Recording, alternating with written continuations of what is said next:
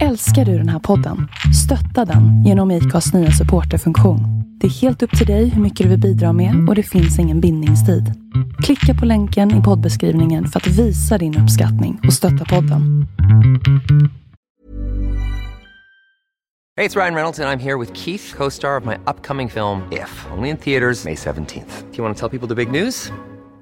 All right, I'll do it. Sign up now and you'll get unlimited for $15 a month in six months of Paramount Plus Essential Plan on us. Mintmobile.com slash switch. Upfront payment of $45 equivalent to $15 per month. Unlimited over 40 gigabytes per month. Face lower speeds. Videos at 480p. Active Mint customers by 531.24 get six months of Paramount Plus Essential Plan. Auto renews after six months. Offer ends May 31st, 2024. Separate Paramount Plus registration required. Terms and conditions apply if rated PG. Hold up. What was that? Boring. No flavor. That was as bad as those leftovers you ate all week. Kiki Palmer here, and it's time to say hello to something fresh and guilt-free. Hello Fresh. Jazz up dinner with pecan-crusted chicken or garlic butter shrimp scampi. Now that's music to my mouth. Hello Fresh. Let's get this dinner party started. Discover all the delicious possibilities at hellofresh.com. Den 18 maj i år arrangerades för första gången utehelg på Skeviks gård precis utanför Stockholm. I strålande väder precis vid en skyddad vik in från Östersjön kunde man i tre dagar inspireras av likasinnade och prova på allt från SUP och surfski till bushcraft och mountainbike på fantastiska leder. Det här blir ett litet speciellt och ett eh, ganska långt avsnitt. För första gången så har jag nämligen fått hjälp av lite flygande reportrar. Jag heter Magnus Ormestad och det här är avsnitt 175 av podcasten Husky. Podcasten Husky spelas in i samarbete med Naturkompaniet. I det här avsnittet kommer du att få träffa ett urval av alla de personer som var på plats på utehelg. Både deltagare och instruktörer. Intervjuerna och samtalen är inspelade av mig, men även av mina sidekicks Jenny Jalonen och legendaren Erik Ahlström. Allra sist i avsnittet så kommer ett långt snack med Erik och hans gode vän James Venimore. Inspelat i en roddbåt utanför festivalområdet. Och det här är ett samtal som jag verkligen tycker att ni ska hänga med på. Så var du inte på plats så hoppas jag ändå att du nu kan få en liten känsla av hur det var att mingla runt på festivalområdet vid Skeviks gård. Utehelg kommer att komma tillbaka 2019 så håll koll på deras hemsida, på deras Facebook och deras Instagram. Mer information och länkar till det här avsnittet hittar du på huskypodcast.com.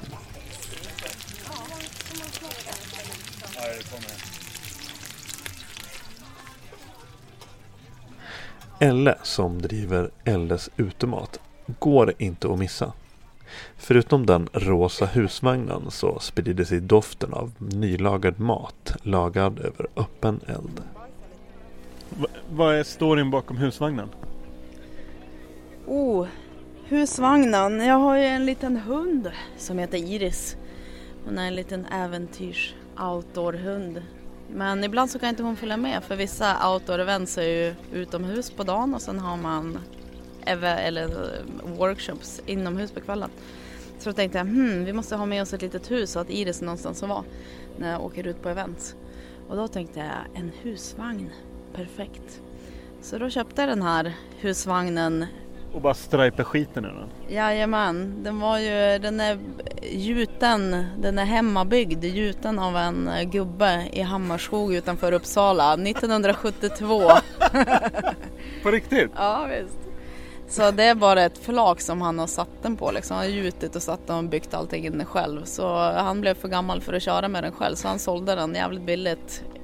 Jag högg direkt när jag såg den på Blocket eller när jag väl kollade på den. Eh, och sen totalrenoverade den inne. Så den gick från eh, orange, brun, mossgrön till eller Systematrosa! Så nu är den superfräsch. Men när man gjuter, det, då gjuter man glasfiber eller? Ja precis, som jag förstår det så är det precis som man gör kajaker typ, att man har en form och så gjuter man. Så den är gjord eh, av två bitar och sammansvetsad eller ja, ihoplimmad i mitten på vagnen liksom. Så det var lite det när jag skulle köpa den, folk bara, nej men du husvagn 72 den lär ju, den lär ju massa vattenskador.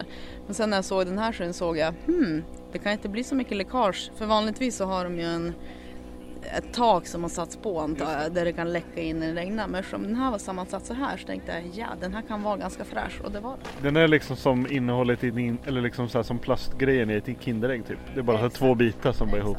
Har du koll på eh, den svenska husvagns i- gör det själv gjuteribranschen? Jag tänkte så här, hur många har det gjutits under 1900-talet? Det kan inte vara jättemånga. Ja, jag tror det ligger på typ 3070 eh, 72 så jag kollade, nej jag har ingen aning. Jag hade ingen aning om att man kunde Nej, men det är det jag menar. husvagn liksom. Helt sjukt. Nu kommer Iris här också. Kan vi inte få storyn bakom Iris också? Ja, Iris är ju en eh, så kallad Ukrainian Street Hound. Hon var gatuhund i Ukraina förr i tiden när hon var liten. Eh, Men ja, sen så migrerade hon som ett en, en, ensamkommande flyktingbarn till Sverige för cirka sex år sedan. Och nu bor hon med mig ute i skogen. Eh, lyssnar man på avsnittet genom Acast så kan man se bilder på Iris som jag kommer fota snart och lägga upp. så kan ni kolla på. Och, otroligt fin hund. Jätte, jätte, jättefin hund. Jag har en svår crush på henne kan jag säga. Och hur reagerar hon när eh, andra hundar kommer i närheten när eh, du lagar mat i tältet? Jo, hon, eh, hon är ju, jag vet inte om det hänger kvar från eh, eh, gatutiden eller om det är för att hon är lite av en jakthund. Men hon, eh, hon vaktar vårt låter som en liten siren. Ja, precis. Istället för ho, ho, låter hon Eh, Så det är väl lite, hon är ju väldigt snäll, hon är en liten ängel liksom. Så även om hon ska skrämma folk så låter hon väldigt petit på något sätt. Som hon ju är fysiskt. Det här med utemat och mat överlag.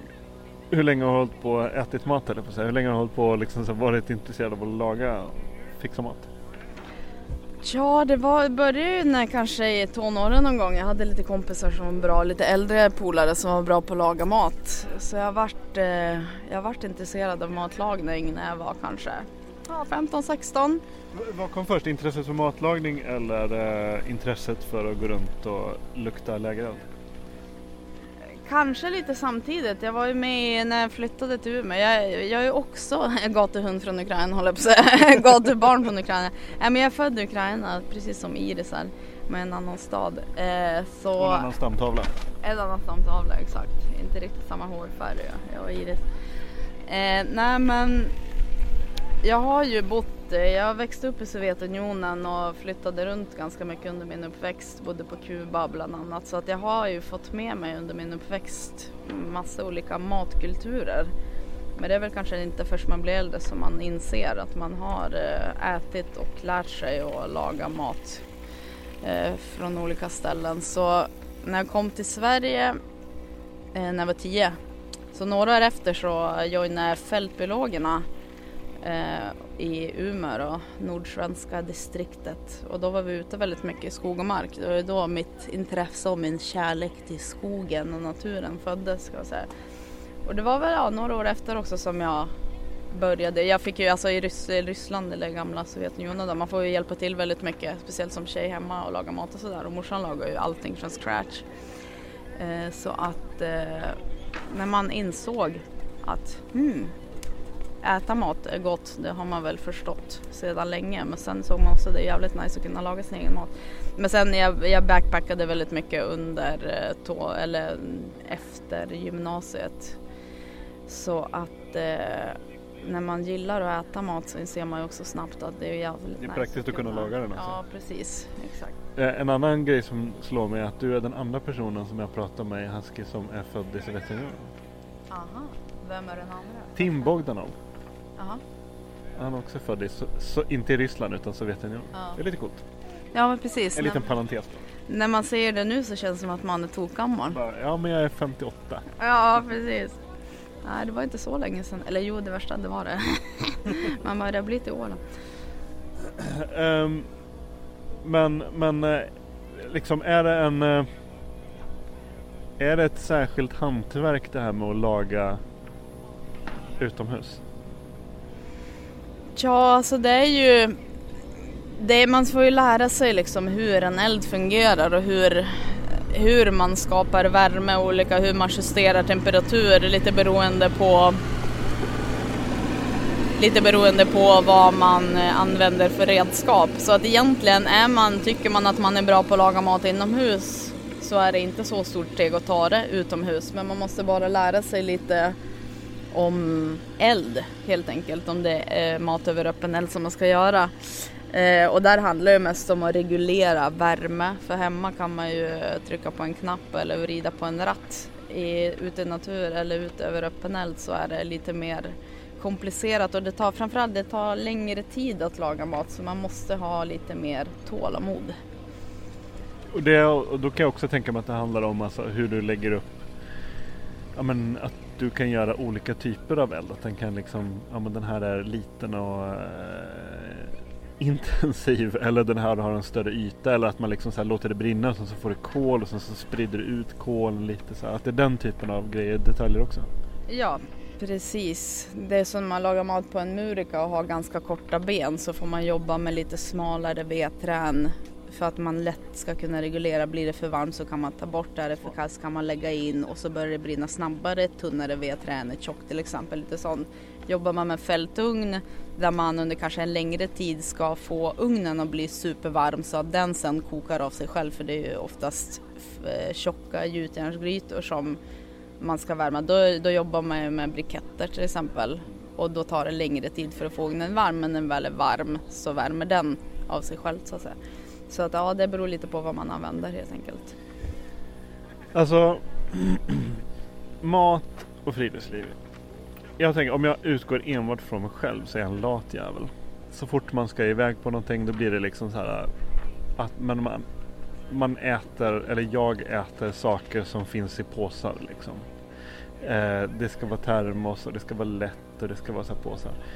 Och jag är en sån, jag tycker att det är otroligt roligt att laga mat hemma och jag är ganska duktig på att laga mat också. Men så fort så här, man ska ut eller man ska iväg på någonting och då är det som då tar det stopp.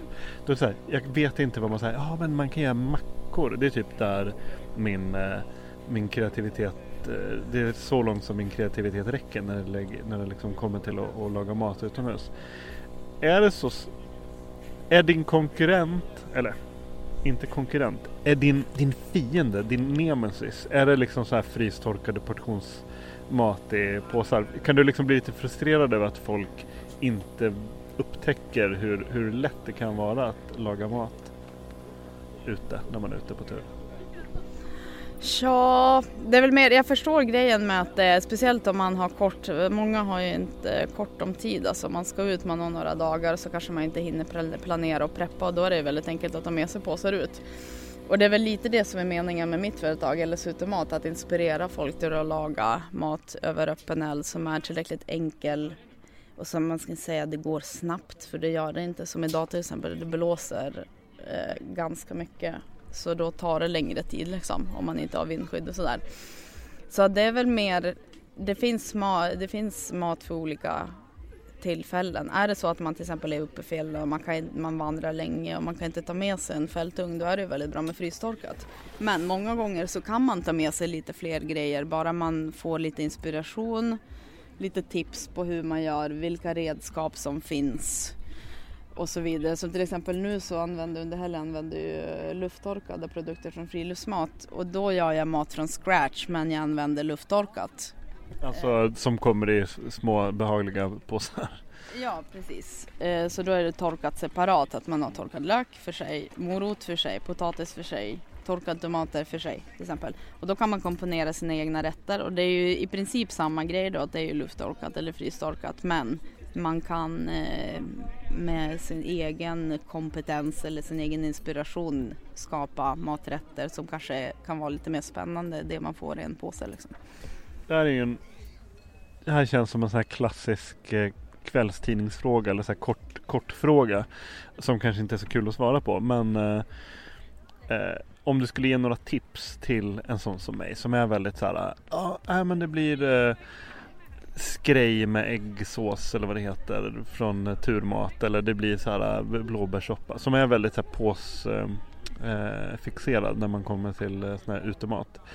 Men om du vill att vill inspirera mig till att ta ja, men ett baby step liksom några ett eller två eller kortare tips. Ja, men gör så här istället bara för att så här, knuffa mig i rätt riktning. Ja men tänk typ din favoritmat, säg att du gillar raggmunk till exempel. Och så vill du, ja istället för att ha en en gryta i en påse så bara, fan jag vill ha raggmunkar ute. Ta med en liten minimurika sån här som är på en pinne och så är det som en ministekpanna. Ta med det, antingen en raggmunksmix som du köper liksom på affären som du shakar med vatten. Eller om man använder till exempel de här friluftsmat eh, som man rör ihop själv ingredienserna. Ta med en sån och bara gör en egen maträtt. Men det väger egentligen om man just använder detta frill eller eh, lufttorkade så kommer det inte väga mer. Du tar bara med den här lilla murikan som heller inte väger så mycket. Samlar vedpinnar i skogen. Så gör man upp en liten eld, smackar på raggmunkarna. Det är liksom ett Alla andra i lägret blir så här riktigt avundsjuka. Ja eller hur, men det, det blir ju godis. Sen är det också så att man kan steka just det här med att hälla vatten och så blir det en gryta eller en, ja det är en annan sak när man får en stekyta på saker och det luktar liksom så här fräs, fräsa lite lök eller vitlök och bara yes, det är det. Ja, steka mer. Eh, något annat då? Ja, det beror ju som lite på för det går ju att göra otroligt mycket. Här i helgen så bakade vi, vi hade en kurs i utematlagning eh, och vi bakade tre olika bröd i fältugn. Ett bananbröd, en fillimpa och ett grekiskt lantbröd. Och det är liksom om man Säg att man har ett camp till exempel, att man åker med bilen någonstans så sätter man upp ett camp och så går man från sin camp och gör vandringar i skogen och så. Då kan man ju faktiskt ta med sig typ en ugn en eh, fältugn och då är det ju supernice att typ baka ett bröd. Alltså det är nybakt bröd över öppen eld eller med briketter som man använder på en fält med bara smör på. Det är liksom fantastiskt att man får till det ute i Ja, men det är skogen. just det där för att jag menar till och med en sån här äh, jäkla portionsmat blir att smaka himmels när man är bara när man sitter ute och käkar det. Och om man då lägger på nybakt bröd och så stekt mat och du sitter liksom ute och det är tyst och lugnt och det är vackert liksom och så äter man. Då blir det, det, ju, det går ju nästan inte att slå liksom. Nej precis, det blir och det är helt, nej, för mig fortfarande, jag bakar inte så mycket för jag hatar att mäta när jag lagar mat och jag bara kör i. Ja och sen smakar jag bara mer av det här, smakar lite mer av det här. Så när jag ska baka då ska jag alltid bara eh, skita i lite mått. Jag bara blandar så det blir lite sådär. Men man ska ju mäta det. Men nu, jag blir mer peppad på att baka när jag har insett när jag har köpt de här fältugnarna så att man kan baka ute. Jag bakar ju mer ute än vad jag är inne liksom. Men en annan, jag kom på en annan enkel sak. Eh, poppa popcorn över öppneld. Så här, skitenkelt men riktigt kul att få nypoppat snacks ute i skogen. Bara ta en vanlig gryta, olja. Det är ju något riktigt enkelt som man kan göra eh, ute precis som inne. Man får bara passa lite att det inte bränner. Jag tänkte där, fältugn. Vad... Beskriv en fältugn. Så en fältugn är ju en eh, gjutjärnsgryta eh, med ett lock och så är det en, eh, en dent i locket. Så att man kan, eh, i en fältugn kan man använda undervärme och övervärme precis som man gör i en vanlig ugn hemma. Det Du, du kan lägga typ glöd ovanpå. Precis, man lägger briketter under och så lägger man briketter över på locket. Eh, och det gör ju att man kan baka saker i större utsträckning eller till exempel om du gör en gratäng, en fältugn och du vill ha en fin liksom, yta, eh, gyllene yta på osten så drar du på extra briketter på eh, locket istället för att ha dem under för då kanske du bränner. Så det, man jobbar mycket med temperatur i en fältugn genom att ha eh, säg 30% briketter under och 70 över eller tvärtom lite beroende på vad du gör så du kan eh, ja, justera över och undervärme. Det är det som är det fiffiga med fältugnarna. Och så är de ju gjorda så att eh, man har en speciell pinne som man använder för att öppna locket trots att du har briketterna på så att inte briketterna hamnar i grytan när du lyfter och ska kolla hur det går där inne. Och på Petromax som jag använder finns det även ett litet hål i locket eh, så att man kan stoppa in termometer. Så du kan innan du har blivit pro och vet att så här många briketter under och över gör 75, 175 grader så kan du faktiskt sticka in en termometer så kan du hålla koll på värmen när du lägger på och ser hur det stiger och hur det liksom fungerar. Du, du sa ett ord där som jag hakar upp mig på och det är gjutjärn. Det är ju sällan som gjutjärn och, och vandring och så går. Det är inte det första man tänker på. Men det blir, skulle du säga att man kan liksom kanske om man börjar bli riktigt passionerad eh, för så här utemat så att man kan nästan att man planerar, ja men nu kör vi en eh, typ matlagningsvandring och att man kör som du menar att man liksom tänker basecamp eh, och sen så att man kör dagsturer då eller liksom så. Att det kan vara värt det bara för att liksom verkligen att man typ det blir en annan typ av lyx liksom. Ja precis, det är ju liksom, vill man, man fokuserar ju på olika saker. Antingen så vandrar, packar lätt och äter du påse. Eller så kanske man vandrar mindre eller vandrar med mer vikt och så får man lite mer workout och så packar man lite tyngre och så har man fokus att maten är lite fokus också. För det är också en upplevelse att laga mat över öppen eld, är en egen grej. Men det finns ju faktiskt när det kommer till bakning, det finns ju sådana här reflektorugnar. Jag har faktiskt aldrig testat dem själv men eh, enligt utsago från diverse så går det väldigt bra att baka i dem också. Och det ser ut som typ en metalltratt som du sätter mot elden och så kan du bara ställa in kakan eller brödet och så reflekterar det in värme i kakan och så får man bara vända på den så att den blir jämnt bakad. Jag tror inte att det, det blir ju inte lika jämnt bakat tror jag, men jag har inte testat själv. Men det är ju en lätt, lättviktsvariant om man vill baka just. Om någon tvingar dig att eh, berätta, säga din typ favoriträtt när du är ute så här, vad blir det då? Oh, den är alltid svår för det, jag brukar säga välj en kontinent eller en världsdel. Jag lagar ju mycket fusion-matlagning eftersom jag reser runt mycket så använder jag mycket kryddor och inspiration från andra matkulturer. Eh, men vad ska man ta? Alltså just nu, jag är ju lite eh, insnöad på mexikansk mat och framförallt mex tortillas, alltså majs tortillas tacos. Riktiga mex tacos alltså. Eh, och jag har nyligen eh, investerat i en tortillera och det är en tortillapress. Så att eh, om man har, man ska ju ha ett speciellt majsmjöl, ett ehm, ja, ehm, masseca. Så ja, göra ett majstortillas över öppen eld och sen kör man en liten pulled pork eller ja det finns olika varianter till topping på den här tacosarna men till exempel köra pulled pork i fältugn långkoka en sån och så kör man en fräsch salsa som man toppar. Det är... Efter det är det bara skjut mig. Liksom. Ja, det bara Mexico brought to Sweden. Nej, det är fantastiskt. Ja, men grymt. Tack så jättemycket. Ja, tack själv. Med spegelblankt vatten precis vid festivalområdet så var det omöjligt att inte prova på att paddla SUP. Och tillsammans med mig så paddlade en tidigare Husky-gäst. En del människor kallar dig för Helena. Jag kallar dig för 112 ja. efter avsnitt 112. Ja, exakt. Eh, vad, vad har du nyss gjort? Jag har eh, SUP-paddlat för första gången. Kan du inte beskriva scenen? Vad ser du här nu omkring dig? Vad står du någonstans och vad ser hjälp! Alltså, jag står nere vid vattenbrynet här bland alla suppar och jag ser en himla massa människor som gör en massa olika saker. Springer, går runt med paddlar, sitter och torrpaddlar på land, dricker kokkaffe. Vad sitter de och torrpaddlar på land? Inte äh, men de satt där. Jaha, de satt där. Okay. Mm, det är de där som är på väg ner nu. Ja. De ska ut och paddla lite. Nu ska de våtpaddla. Exakt, precis. Nej det men och det är bara härligt här tycker jag. Alla bara ser glada ut och solen skiner och det är, det är härligt. Livet på en pinne. Ja, verkligen. Ett uttryck som jag aldrig har förstått var det kommer ifrån. Jag tror att det är eh, livet på en jättebred sån här flytande pinne. Som, som heter SUP? Ja, jag tror faktiskt det. Du är nästan sponsrad. vad, men beskriv eh, SUP. Vad, är, vad, vad, vad, vad gillar du med det? Ja, men, alltså jag, gillade, jag gillar friheten där ute. Det känns som man är helt matt, som att man flyter, det känns som vilket man, man gör. På vattnet. Nej, men, verkligen, och det känns som man flyger lite nästan.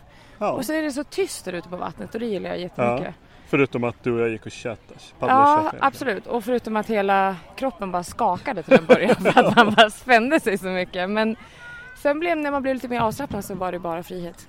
Kommer det att vara någonting i framtiden kanske? Och suppa? Ja. Ja, absolut. Det tror jag verkligen. En tävlande som tyvärr fick släppa sin eh, partner för en liten stukning. Det är drama här i Ja, bakgrunden. verkligen. Åda Wild Boar Challenge.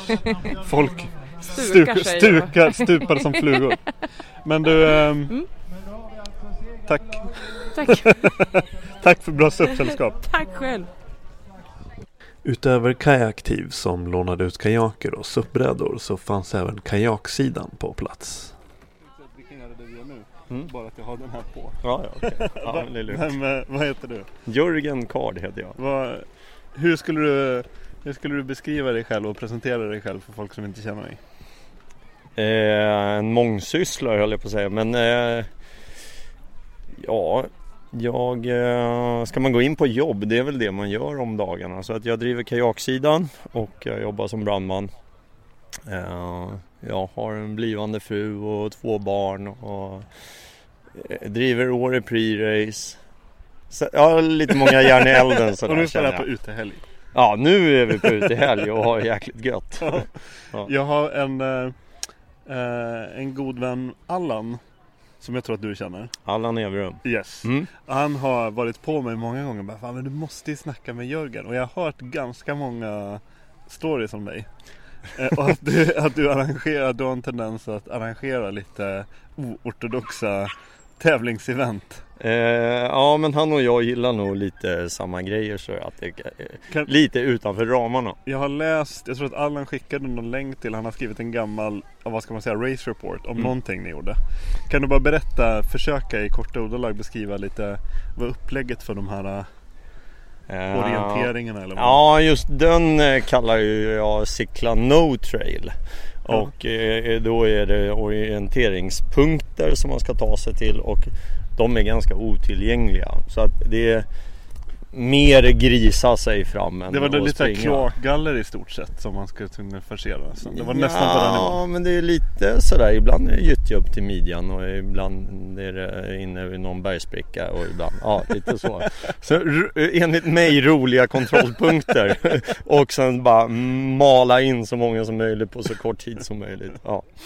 Eh, Men en annan eh, behjärtansvärd grej som du gör för det här communityt är ju det här Åre Pre-Race-serien. Mm, just det. Eh, be- Berätta lite om, om det och för vem är det och vem borde upptäcka det? Och... För det första så vill jag säga att det är för alla och noll prestige.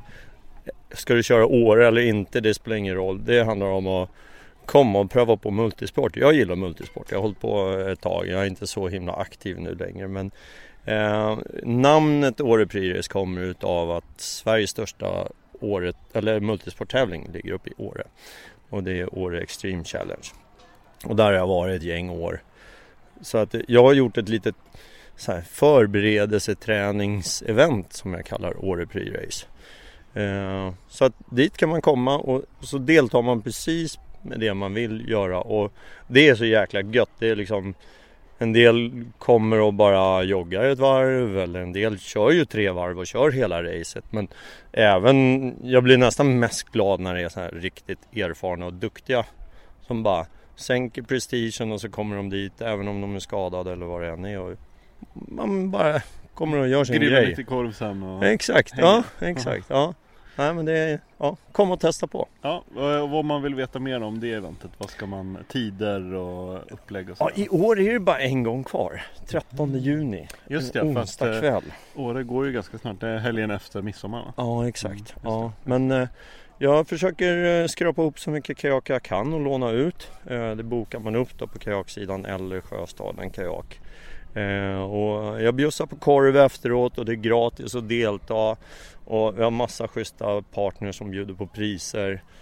Eh, och det är ingen hake. Nej. Nej, det, det, Man väntar hela tiden. exakt. Ja, nej men det är ingen hake. Utan, Ja, fantastiskt, passionsdrivet. ja, exakt. Um, utehelg då, vad har man, eh, vad erbjuder du och vad har du erbjudit besökarna här på utehelg? Oh, här har vi dunkat på stort faktiskt. Alltså, jag, jag måste också även fråga, för jag står och kikar på några fisketorpeder här. yes. Eh, Stealth. kajak, kajaker för fiske. Exakt. Vi har tagit med oss fyra väldigt olika fiskekajaker här. Och eh, de är på väg ut här nu alldeles strax och ska ge sig ut på fisketur. Ja. Och eh, då är det någon som är lite mer slimmad nästa- nästan åt surfskihållet och någon som är utrustad med allt eh, du kan ha på en en fiskekajak och en tredje är mer enkel liksom. Så att, ja, det är olika modeller. Men här under utehelg så har jag velat involvera all vår personal och att, ja, så vi har kört självräddning i kajak, vi har kört paddelteknik, prova på kajak och prova på surfski och självräddning med surfski och vita paddelpass och gula paddelpass och ja, vi har bara späckat in Mm, så att mm, kajakerna är ute på vattnet så mycket som möjligt hela Det är tiden. svårt att hitta ett bättre läge än vad ni har just nu. Det här är ju nice. Ja. Och vindstilla, skyddad vik, gas, Ja. gassande sol. Och så blir det nästa år också. Ja. Ja, så är det. ja men eh, tack för snacket. Ja, men tack du. Bra. Vi,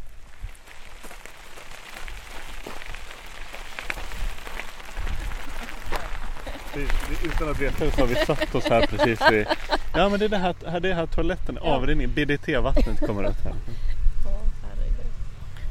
Var, var sitter vi någonstans nu? Vi sitter på en äng ute på utehelg, Skeviks gård, i eh, gröngräset. Ja, och analyserar gammalt växtmaterial här som om vi visste vad vi pratade om. Mm, det är underbart. Vem är du? Jag är Lena Norman som är grundare av Lekhagen. Berätta om Lekhagen. Lekhagen är ett icke vinstdrivande projekt som har en vision att göra Sverige mer aktivt och lite roligare. För vem liksom? Så här, vilken är målgruppen? Vuxna. Vi tror att det börjar med vuxna. Var, för Lekhagen antyder ju att det är för barn. Ja, och det är lite lustigt för att vi har märkt det att, att eh, Helt plötsligt så slutar folk att leka. Ja, man gör ju Det Och, eh, ja, och vi tror att om man vill att Sverige ska bli mer aktivt och lite roligare då finns det liksom en magisk fråga man kan ställa som liksom löser hela problemet. Och det är, vad tycker jag är roligt? Det behöver inte vara svårare än så. Vi vuxna är så bra på så här, det ska vara mål och prestation och eh, det finns en massa liksom eh, normer kring vad träning är och inte får vara. Och det vill vi komma bort från. Men bara ha kul i stunden. Gör det man tycker är roligt. Då kommer det att bli av. Ja, men det känns som det kan ju eh, så här, löpargrupper och sånt. Det, eller jag vet inte riktigt hur jag ska formulera det här. Alltså som löpning kan vara ett bra exempel. För det är ju jättebra att det finns alla löpargrupper och organiserad löpning och löparcoacher och så här. Men samtidigt så ibland kan jag tycka Va, men vänta, tar man inte bara någonting som är jordens enklaste grej och gör det lite för komplicerat. Det är, så här, det är trail, eller det är asfalt och det är maratondistans och det är så här intervalllöpning. Bara, ja men i grund i botten handlar det egentligen bara om att ut och röra på sig, ut och springa liksom. Och att jag tror att ibland känns det som tröskeln görs, ibland inom vissa områden görs den onödigt hög. Eller? Ja men verkligen. Och vi, jag brukar ta ett så här roligt exempel. för eh, En ambassadör för Lekhagen heter Cissi Velin. Eh, hon är gammal, eh, eller gammal, hon är kanotist, jätteduktig. Och så har hon sadlat om till rodd. Så siktade hon på OS i rodd 2020. Och eh, då intervjuade jag henne om mål. Och så tänkte jag det är klart hon måste ha en massa mål. För det är ju hennes jobb att träna. Men så älskar hon också att baka. Hon har en passion för bakning. Och då under den här intervjun så sa jag, men okej vad har du för mål med din bakning i år? Ska du ha fler ingredienser? Vill du baka fler kakor? Liksom, vad är grejen? Och då börjar man ju bara garva för det blir rätt lustigt. Och vi skulle ju önska att liksom fler tränade som hon bakar. Alltså som en hobby. Och då blir det inte heller det här Ja men det ska vara så svårt, avancerat. Jag menar du bakar bara det du tycker är roligt. Och om du inte bakar förra veckan då kommer ingen säga Va? Bakar du inte förra veckan? Bara, då är det ingen idé att du bakar mer i år. För så kan det nästan kännas med träning. Att om du inte tränar en gång i veckan eller flera gånger i veckan då kan du lika gärna lägga ner för då blir effekten inte tillräckligt bra enligt alla. Liksom. Men om du gör det som en hobby istället då kan det vara så här, ja men jag hann inte baka den här veckan. Nej men då bakar jag kanske mer nästa vecka för jag tycker det är kul. Liksom. Byt ut träning mot bakning helt Ja, enkelt. ja. Ordmässigt. Tänk, tänker man annorlunda. Ja, jag tror det. Men hur jobbar ni liksom så mer konkret? Alltså i vilka sammanhang kan man se er och sätta på er? Alltså vi tror ju att för att man ska hitta det man tycker är kul eh, då behöver man ju förstå vad det finns för aktiviteter och det är jättesvårt att hitta. Vet jag så här, men jag vill börja med boxning i Täby, ja men då kan jag ju googla på det och hitta någonting. Men om jag inte vet vad som finns, jag menar bara här på utehelg så är det ju triljoner av aktiviteter som man kanske inte tänker på som longboard eller SUP eller kajak eller surfski eller ja, allting. Och om man inte kommer i kontakt med det normalt sett, då är det ju liksom det är jättesvårt att hitta. Det är lätt att hitta det man söker men om man inte vet vad man söker är det svårt att hitta. Mm. Så då har vi skapat en, en öppen kalender där vem som helst, alltså både du och jag och alla andra kan gå in och lägga in alla aktiviteter man känner till. Och så gör man Sveriges träning sökbar på datum och plats. Så det enda som krävs är liksom ett datum, en plats och en bild. Så Lekhagen är lite av en digital plattform helt enkelt? Ja, det är det också. Eller det är liksom det som är grunden. Det är där man hittar de här aktiviteterna. Och det är där alla andra som känner så här, åh jag vill göra något bättre för världen, jag vill hjälpa Sverige. Ja men gå in och lägga in aktiviteter liksom. Så, Mm. så det alltid inspirerar det någon. För någon kanske håller på med fäktning. Det är ju jättehäftigt. Herregud, var, hur kan jag börja fäktas? Det är jättesvårt. Hur gör jag då om jag som vuxen vill börja fäktas? Men du kanske känner till det. Om du då lägger in det så kan jag hitta det. Eh, Men sen vill vi också utmana liksom begränsande normer kring träning. Både genom att skapa event som är så roliga att du inte kan låta bli att röra på dig. Eh, typ eh, ta bort liksom det här prestationskravet så folk inte kan låta bli att garva. Springa upp för en backe och åka stjärtlapp ner. Typiskt Mm. exempel. Det är få som liksom känner den här prestationsångesten i stjärtlappsåkningen. Ehm, men även liksom, ja, men prata och ha workshops och så kring det här med normer kring träning. Ser du omkring det att folk rör sig mindre och mindre? Samhället? Nej men jag tycker att samhället i stort går åt att man inte fokuserar på, på glädjen i aktiviteten utan det är så otroligt mycket mäta, det är appar, även barn ska liksom, det ska blirpa och pipa när man har tagit vissa steg och man ska tävla mot varann och, det, och allt det där gör ju, men om jag, om jag fokuserar på något sak som händer sen, något mål eller någon blirp eller någonting, då, då visar ju all forskning om motivation egentligen att då tar man lite bort liksom glädjen i själva aktiviteten. Man lägger motivationen någon annanstans. Och det blir också, jag menar om du ska fokusera på mål då igen så kanske mitt mål är att gå ner i vikt. Jaha, vad är bäst då? Då blir det liksom att aktiviteten kommer sekundärt. Då är det kanske stavgång. Mm. Så hatar jag stavgång. Mm. Det kommer bli aptråkigt Mm. och jag kommer inte att bli aktiv för det. Mm. Jag kan tänka mig att det är sånt här som det finns eh, Det är väldigt svårt att generalisera för det du pratar om är väl sånt som kallas för gamification så att Mm. säga. Eh, och det, Det kanske inte, också. det kanske inte passar alla. Nej. Eh, men, men det kanske passar en del.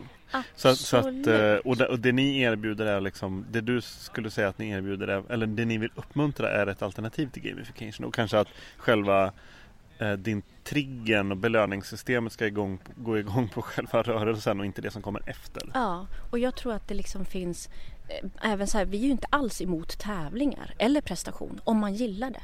Då är det kanon, då ska man fortsätta med det. Men det går lite åt att de som liksom inte känner sig inkluderade i det här begreppet idag eller liksom i kulturen. De känner sig helt så här, vi passar inte in. Mm. Och det är för dem vi måste liksom bredda och det ska vara okej att vara nybörjare som vuxen också.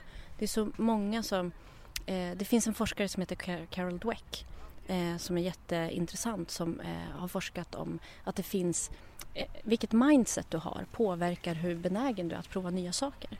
Du kan ha ett statiskt mindset där du ser liksom intelligens och dina förmågor som något slags medfött och opåverkbart. Eh, då blir du ganska obenägen att misslyckas, du är rädd för det, du liksom går enkla vägen, du kräver ganska mycket liksom bekräftelse och så.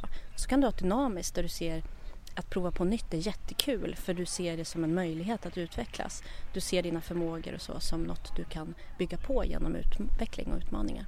Life begins outside your comfort zone. Oh yes! Exakt! Vad har du själv gjort för att utmana dig själv och utveckla dig själv? Ja, men jag, jag är faktiskt rädd för nästan allt. Alltså det, det är ganska lustigt men jag, min uppväxt är lite sådär att så här, oj oj passa dig det där är farligt. Så här, man köper ett par långfärdsskridskor då är det liksom inte vad kul då kan du ut och åka. Nu kan du dö! Ja det är så. Tänk på vaken, det är kallt vatten. Vad har du för säkerhetsutrustning? Och det är ju bra men, men jag är liksom ganska i grunden rädd för allt. så att jag har ju till exempel köpt en surfski. Är livrädd för vatten.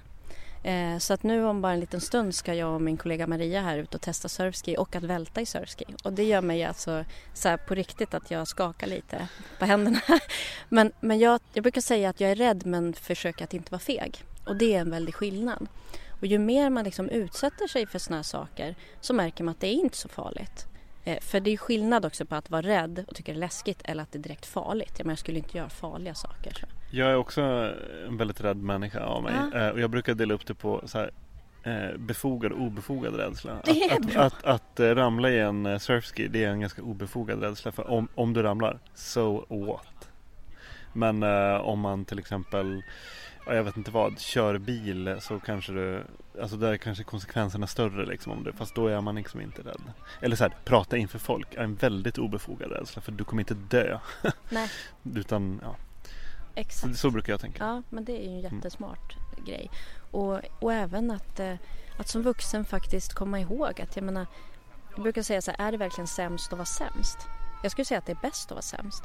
För är du sämst då innebär det att du har en väldigt Jävla stor... Ja men utvecklingspotential eller hur! Ja. Ja, men du har ju Mm. det. Och liksom, du kan utvecklas, få nya erfarenheter och ja, men lära dig något nytt och kanske hitta din passion och, och så. Och det är väl jättetråkigt om vi vuxna ska säga bara nej, det är bara här uppe så har vi haft en slackline, alltså en sån här Mm. eh, balanslina. Mm. Alla barn som går förbi bara åh får vi prova, får vi prova? Medan vuxna är så här bara kom igen, får man stå och liksom nästan dra in dem så här hallå testa nu. Det, det är synd, vi vill liksom att den där nyfikenheten ska komma tillbaka. Mm. Och jag tror att många vuxna är nyfikna men det är lite så här, äh, men man ska ju inte hålla på och ploja så Vad ska mycket. folk tro? Ja, och jag måste ju prestera om jag nu ska Mm, testa den här. det. Är bäst Jaha. att inte vara sämst Mm. liksom. Eh, så. Tack så jättemycket Lycka till med surfskin Det kan behövas. Ja, Ja, jag tror du kommer klara det galant tack.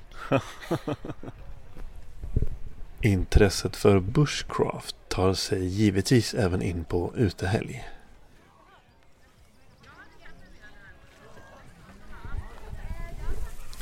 I skuggan av tarpen Det låter nästan som titeln på en bok Ja, inte långt ifrån. Här är det faktiskt eh, väldigt svårt och skönt. Till skillnad mot övriga området. Det här är hett. Precis Vad, Vem är du och vad heter du? Eh, Jag heter Tobias Karlsson och eh, är relativt känd i bushcraft-sammanhang i friluftsvärlden. Och har hållit på med det väldigt länge men fick reda på att det var just bushcraft jag höll på med för kanske fyra år sedan så kom någon och berättade för mig att det där du sysslar med är bushcraft. Och då fick jag ett namn på vad jag gjorde då. Så, Och det är väldigt intressant för där ringer det ju in Det jag tänkte skulle vara första frågan Jag tänkte eh, eh, Blir du någon gång trött på att svara på frågan vad bushcraft är för någonting? nej, jag tycker det är intressant för Och, och så här, fin, finns det någon slags svensk eh, Hur skulle du översätta det liksom? Det är jättesvårt att hitta ett svenskt ord som, som ringar in allting men det är ju någon form av vildmarkskunskap det ja, och ett handlar om. hantverk Ja, och det ingår ju mycket där att göra saker och tillverka grejer och ha med sig lite mindre prylar ut. För jag vill lägga in den här nomadiska i det också, att man ska kunna röra på sig och inte bära med sig för mycket och kunna tillverka det man behöver. Så, så vildmarkskunskap är ett relativt bra ord men inte fullt så bra som bushcraft egentligen. Eh, och det är väl kanske därför Det är väl kanske den största anledningen till att ordet bushcraft, det engelska ordet hänger kvar För att det är lite svårt att övers- ge en direkt översättning För bushcraft säger väldigt mycket ändå på något Mm. vis Ja. Eh, va, men för du höll på med det innan du visste vad bushcraft var, säger du. Eh, vad, vad kom ditt intresse ifrån och hur har det liksom vuxit fram? Det kommer nog från min far från början som eh, tog med oss alla ut från, eh, vi var nyfödda mer eller mindre ut i skogen och sen flyttade vi ut på landet när jag var fem. Så skogen har alltid varit en stor del i det hela och så har jag sökt mig vidare och eh, och på 80-talet så kom det ju en häftig film som heter First Blood, Rambo, som inspirerade mig ännu mer att vara ute i skogen och eh, tärde eget metspö och fiska och såna här grejer och sen gick det över till överlevnad. Eh, Så att det har alltid funnits där. Men eh, jag har inte riktigt hittat rätt förrän jag eh, kom hit och upptäckte att det finns eh, en rörelse då, en buskapsrörelse som ringar in mycket det jag håller på med. Den har ju den senaste typ, vad kan man säga, två, tre åren så har det ju ökat exponentiellt. Det har ju blivit en, jag höll på att säga folkrörelse, men det beror på vad man lägger i ordet folkrörelse. Man skulle ju nästan kunna argumentera för att det är det, för det har ju verkligen blivit, nu finns det ju till och med svenskt bushcraft förening, förbund. Ja, jag är en av dem som startade både eh, föreningen och Bushcraftfestivalen här och det är ju 2016 som vi, vi drog igång med det och Mm. det var ju ett eh, uttryck för det ökade intresset som fanns för att organisera upp det. Jag tror mer att det handlar om att eh, det här ger ord för det många människor gör och, och det kan vara rätt kravlöst också att man åker ut och eh, har friluftsliv kallar man det förut men nu har det förknippats mycket med prestation eh, och, och, det tar bushcraften bort en hel del. Man kan åka ut och, och ta det lugnt och grilla en korv och, och, och, gå omkring och fundera lite i skogen och så kallar man det för bushcraft helt enkelt istället. Då. Eh, sen finns det ju andra kriterier med vad, vad som är eh, bushcraft men jag eh, förespråkar att ta sig ut i naturen och vara i naturen är prio ett. Det blir liksom väldigt upplevelsefokuserat? Ja, och det är en av de mina hörnstenar att man ska integrera i naturen på olika sätt och uppleva och istället för att sova i ett tält så sover man under en tarp så man ser det som är runt omkring och sådana här saker så att man försöker insupa så mycket av naturen som möjligt. Ehm, det finns ju också ett eh,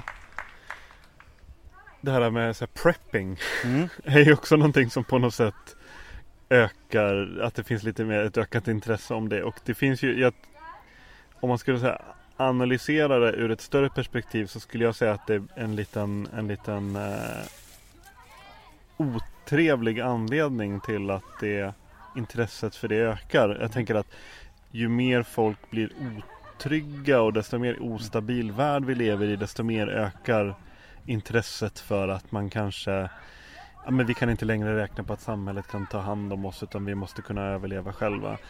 Och, det, och så beroende på hur man, hur man ser det så finns det ju, är ju det positivt att man kan vara självgående. Det kanske är kopplat till ens självförtroende och att man kan ta hand om sig själv och sin familj och nära och kära och så. Eh, men det finns ju också, tänker jag liksom att, att vi har hamnat tillbaka till någon här kalla kriget anda liksom. Eh, och att hela det där kan, kan vara någon slags, jag har någon gång kallat bushcraft för prepping light. Mm. Liksom. Mm. Att det blir, att det är en anledning till att det är populärt. Men jag kan också tänka att vi lever i en så här IT-app-värld. Där allting är väldigt virtuellt, digitalt, ogreppbart. Så folk har en törst efter någonting fysiskt konkret och sitta och göra eld med sina bara händer och en pinne och ett rep. Det blir ju inte så väldigt mycket mer primalt än så. Ja, kan, eh. kan knyta an till det första där med den här rädslan och det finns en, en tjej som heter Lisa Fenton som är doktor i bushcraft och mig vetligen den enda i hela världen. Och hon satt fingret jättebra på det att hon säger att eh, survivalism och, och den här prepping-grejen den utgår ifrån rädsla. Medan bushcraften utgår ifrån eh, en vilja att vara ute i naturen och kärlek är väl kanske att ta i då, men, men eh, en önskan eh, att vara ute. Eh, så där såg hon ganska stor skillnad mellan survivalism och prepping. Men helt klart så söker sig ju Eh, människor också till olika former av att klara sig själv. Och eh, det är ett uttryck av någonting just nu. Sen, sen vad det är, det, det kan man ju diskutera. Och eh, jag tror, jag vill inte säga någonting är bättre eller sämre. Jag, som jag sa förut, jag vill få ut folk i, i naturen och där träffas man, umgås och det goda samtalet äger rum. Och sen ska man diskutera massor där ute. När har du dina dina bästa stunder? Liksom, så här, om du kan ge något eh, antingen så att säga, drömbild eller någon eh, som du konkret har gjort eller någonting som du brukar göra. Liksom, vad är, när är det här livet som allra bäst för dig? Generellt så är det när jag får vara ute över tid.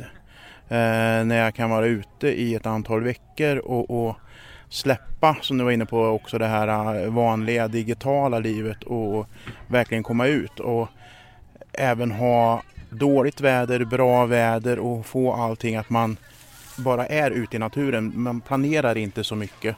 Man vet vad man, vad man har för mål och sådär men man tänker inte så mycket på vilka tider man har utan man, man bara blir ett med skogen. Då är det absolut det optimala. Och Eh, Eh, jag brukar försöka vara ute i somrarna så här så har jag en ganska lång semester så då brukar jag vara ute en 6-7 veckor i sträck. Eh, och det är det optimala för mig. Och sen vad jag gör är mindre viktigt om jag är långt norröver eller om jag är i skogar eller vid vatten och sånt. Det, det är mindre viktigt. Men det, det är tiden att vara ute som är det viktiga. Om du skulle ge lite råd eller kanske lite mer så frön till inspiration till någon som är på ruta 1 eller Mm. ruta 0 men som eh, kanske ändå har ett intresse, kanske lever till viss del det här friluftslivet och kanske är ute och springer och åker skidor eller någonting men som inte riktigt har tagit eh, det första bushcraft-steget. Vad skulle du säga om du skulle säga några tips eller några eh, Ja men det här tycker jag att folk bör kunna eller det här tycker jag att folk ska börja med för att öppna upp ögonen. Alltså i form av tekniker eller eh, utmaningar eller vad man ska säga. Det är, många gånger är det ju att, ska man säga, laga nästan samma mat som du gör hemma till exempel. Istället gå ifrån de här eh, frystorkade snabba grejerna och låta saker ta lite tid. Sen är det otroligt eh, givande att skapa någonting. Så börja tälja till exempel. Eh, och det kräver väldigt lite. Eh, så det, det är en sån här sak också.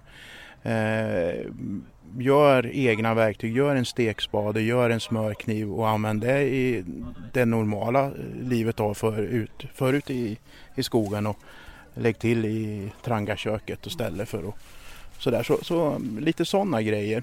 Och sen sök likasinnade eh, och, och träffas ute. Eh, och försök komma ifrån den digitala världen för där eh, förmedlas det en bild som kanske är väldigt annorlunda mot hur du är ute i skogen. Så att eh, träffas och, och gå ut tillsammans och göra grejer ihop och, och sprid kunskap så och glädje tycker jag är, är viktigare. Vad har ni gjort här på utehelg? Nu har jag varit här och stöttat Nordic Bushcraft eh, och eh, assisterat honom. Och då har det varit två stycken workshops. Eh, en har varit en eldworkshop och då har man eh, haft en historisk bakgrund ifrån det modernaste sättet att göra upp eld och det är ju med ett vanligt tändstål. Eh, och sen har vi backat och tändare, tändstickor och slutat med eh, bågdrillseld. Det är ett av passen och det andra så går vi igenom eh, yxa och kniv eh, och pratar det, hur de kan se ut och avslutar det med att tända något, göra något som heter feathersticks och tänder med. Eh, så den slutar med eld. Eh, För det är också någonting som vi brukar prata om att det är det som förenar många av oss att sitta runt elden. Så det är en, en viktig bit i bushcraften. Det är på något sätt kärnan i det här livet. Det blir det. Eh, För det är den som ger oss värme, det är den som ger oss möjlighet att laga mat, ljus, eh, naturlig samlingspunkt och sitta runt elden. Så att den, den är väldigt central. Ehm, hur ser sommaren ut för dig då? Den är ganska fullspäckad nu. Så att eh, nu nästa helg så är det kurs och sen så har vi en, en träff, en riksträff för, eh, i Gyllbergen för föreningen, Sverigeföreningen. Sen åker jag över till Estland på en bushcraft-festival där eh, och jobbar lite grann. Och sen blir jag tillbaka så ska jag gå lite egna kurser och, och hålla några kurser till sådär. Så att det är ganska mycket kurser och, och sånt här. Så. I eh, juli tänkte jag ta det lite lugnt där. Varva ner lite. Ja, då- Det blir mycket eldstirrande då. Ja, då blir det mycket och eh, tidiga morgnar och, och eh, morgonfiske och sen äta lite fisk och paddla. Tack så jättemycket. Tack så jättemycket. En av mina flygande reportrar för utehelg var Jenny Jalonen som jag utrustade med en mikrofon och fria tyglar. Då kör vi. Eh, hur skulle du beskriva dig själv? Jag eh, är en tjej som älskar naturen. Så skulle jag kanske beskriva mig själv. Du jobbar på eh, Team Nordic Train nu. Sen januari i år. Ute i la- ladan. Yes. Ute i outdoor-ladan med Ja. Mirre. Bästa arbetsplatsen någonsin. Inne i storstan fast Är- ute i naturen. Är du ansvarig för att eh, vad heter det, putsa kristallkronan? Nej faktiskt inte. Det är pappa Kvist som gör det. Vuxen, pensionärsarbete. Hur har din utehelg varit? Den har varit grym faktiskt. Jag har träffat jättemånga härliga människor och fått prova på massa olika aktiviteter. Bland annat SUP-yoga som jag aldrig har gjort förut. Alltså jag har ju nu suppat både igår och idag. Jag har ju verkligen inte kört yoga på den. Alltså hur, eh, hur gick det att göra yoga på den? Alltså det gick mycket bättre än vad jag hade tänkt mig. Alltså jag hade tänkt mig att det skulle vara jättesvårt. Jag skulle ramla i vattnet typ tio gånger men det gjorde jag inte. Hur många gånger ramlade du i vattnet? Inte en enda. Oj! Men jag tror så här, jag tror att för en, vad ska man säga? För, nu ska jag inte säga en vanlig människa, men för en person som kanske inte har jobbat så mycket med balansen förut så tror jag att det skulle vara väldigt svårt. Men jag var ju, jag tränade gymnastik hela mitt liv innan jag blev löpare. Ah. Så jag har ju ganska mycket så kroppskontroll som det är. Så att det var ju ganska svårt men eh, det krävdes bara lite mer koncentration. Mm. Man fick verkligen eh, köra järngympa Mm. samtidigt. Men det var också skönt så när man hörde så här, vågorna Mm. guppade. Harmoniskt. Och, ja men precis, det blev en helt annan närvaro än, än eh, annars. Mm. Vad är närmsta vattnet från, eh, ut, eller från outdoorladan? Det finns ju en liten, eh, en liten damm bak på bakgården. Nej, men det, lite yoga, Ja, SUP-yoga Ja men det finns en sjö också. Sen är det ju Det inte blir långt. universitetet typ? Ja men precis Ja, bredvid vid ladan. Lappis finns det. liksom? Nej, ännu Nej. närmare. Där Ja, finns okej, det hav. Men det finns ju en sjö på typ 15 meter från ladan. Jaha. Ja. Du borde ju känna till det. Du har väl varit där någon gång? Jag har faktiskt bara varit där en gång. Jaha. Ja. Okej. Ja.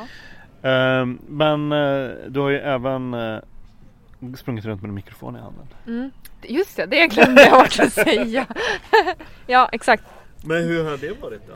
Det var en väldigt rolig upplevelse. Ja, Ehm, du har varit min eh, sidekick. Ja, din flying reporter. Exakt. Ja. Jag har bara suttit och pöst här hos Elle och ätit raggmunkar. Medan jag har har jobbat. Sprungit runt och... Jag har hållit pass och poddat för din skull. Ja. exakt. Nej, men det var jättekul. Får, Ehm, ty, känner du att du får liksom som någon slags annat perspektiv på eh, hela arrangemanget och människorna när du går omkring med mikrofon? Jo, men det tror jag att jag får. Man får ju lite mer liksom insider-info eh, om eh, vad folk gör här och eh, liksom vad deras syfte är och ehm, vad deras koppling är till eh, outdoor-livet liksom. Och man får en annan ingång och anledning att prata med Mm, folk. precis, och man får eh, höra lite saker som man kanske inte hade hört om man inte hade intervjuat dem för en podcast. Exakt. Mm, eller exakt. ja, precis. Mm. Så det gav mer smak? Ja, absolut. Det här var inte sista gången. Nej? Nej. Nej men vad roligt. Ja. Eh, Nu tappar du tråden. Ja nu tappar jag tråden. Men vad... Nu sitter eh, Magnus här och tittar upp i skyn och knyter sig på näsan och undrar vad han ska Podded, fråga. podded out. vad, vad, vad, hur kommer din sommar se ut? Ehm, jag, Vi satt och kom- pratade lite innan här om att du har haft lite skador. Mm, jag har haft lite skador. Jag har haft lite löparknä och sånt men det börjar bli bättre. Det gäller bara för mig att eh, inte springa allt för mycket. Jag tycker springa är så kul så att eh, ibland kan jag springa lite väl mycket. Men jag ska försöka att ta det lugnt för att i sommar så tänkte jag eh, Först ska jag åka till, när jag har semester i juli ska jag åka till Chamonix och gå en bergsbestigarkurs och sen tänkte jag springa från Chamonix till Zermatt 170 kilometer och 12 000 höjdmeter. Och det är ju en ganska lång sträcka och då vill man gärna vara hel. Så det ska jag göra i sommar. Eh, och sen ska jag åka till eh, Kebnekaise med Team Nordic Trail och bestiga Kebnekaise med ett gäng taggade deltagare. Roligt. Mm. Var inte det var det förra året? Gjorde du någon slags praktik eller någonting i Alperna? Det? Mm, nej, jag jobbade faktiskt. Jag jobbade på en fjällstation eh, utanför Zermatt. En berghytte. Exakt! Och du pratar tyska också. ja, det var jättehäftigt. 3000 meter över havet. Hmm. Mm, så det var ganska hög höjd. Men, men var du, vad gjorde du där? Jag jobbade som lite allt i allo, fjällvärd så att eh, jag gick upp eh, kvart över sex på morgonen, eh, förberedde frukost. eh, Mjölka korna? det fanns ju inga kor på den höjden men om det, om det hade funnits så absolut. Ehm, och så jobbade jag fram till tio på kvällen, tio dagar i rad. Det var riktigt tufft men det var häftigt att få jobba i den miljön. Och få titta ut över Weisshorn varje morgon när man Mm. vaknar. Liksom. Frukostvy som heter duga. Ja, exakt. Eh, för att återgå till själva poddandet. Hur skulle du vilja beskriva ditt bidrag till eh, det här avsnittet? Hur kan du utveckla? Nej, jag vet inte. Vad har du velat, eh, vad har du velat visa upp och vad har du velat dela med dig av? Jag har velat dela med mig av eh, ehm, människor som eh, har väldigt intressanta historier att berätta men som kanske inte många känner till. Vad de gör eller vilka de är. Eh, och människor som jag blir väldigt inspirerad av. Eh, både i min vardag och eh, här under utehelg. Eh, så jag vill lyfta fram de människorna. The unsung heroes som man säger. Exakt, precis. Ja, men vad roligt. Ehm, tack så jättemycket för att du har hjälpt till med att skapa det här avsnittet. Tack själv för att jag fick chansen. Det var jättekul. Vi ses på stigarna. Det gör vi. vi ses i skogen som vi på Team Nordic Trail brukar säga. Ljudet är på. Så. Ja, men ska vi börja då? Ja. Ehm, ja, nu sitter jag här och täljer vid Moraknivets tält.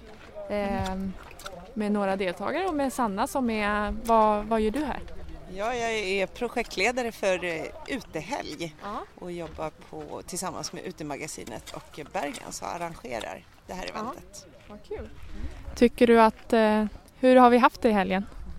Ja, det har varit fantastiskt. Det har varit, eh, vädret har ju varit helt underbart och vi har glada deltagare som testar på olika aktiviteter här.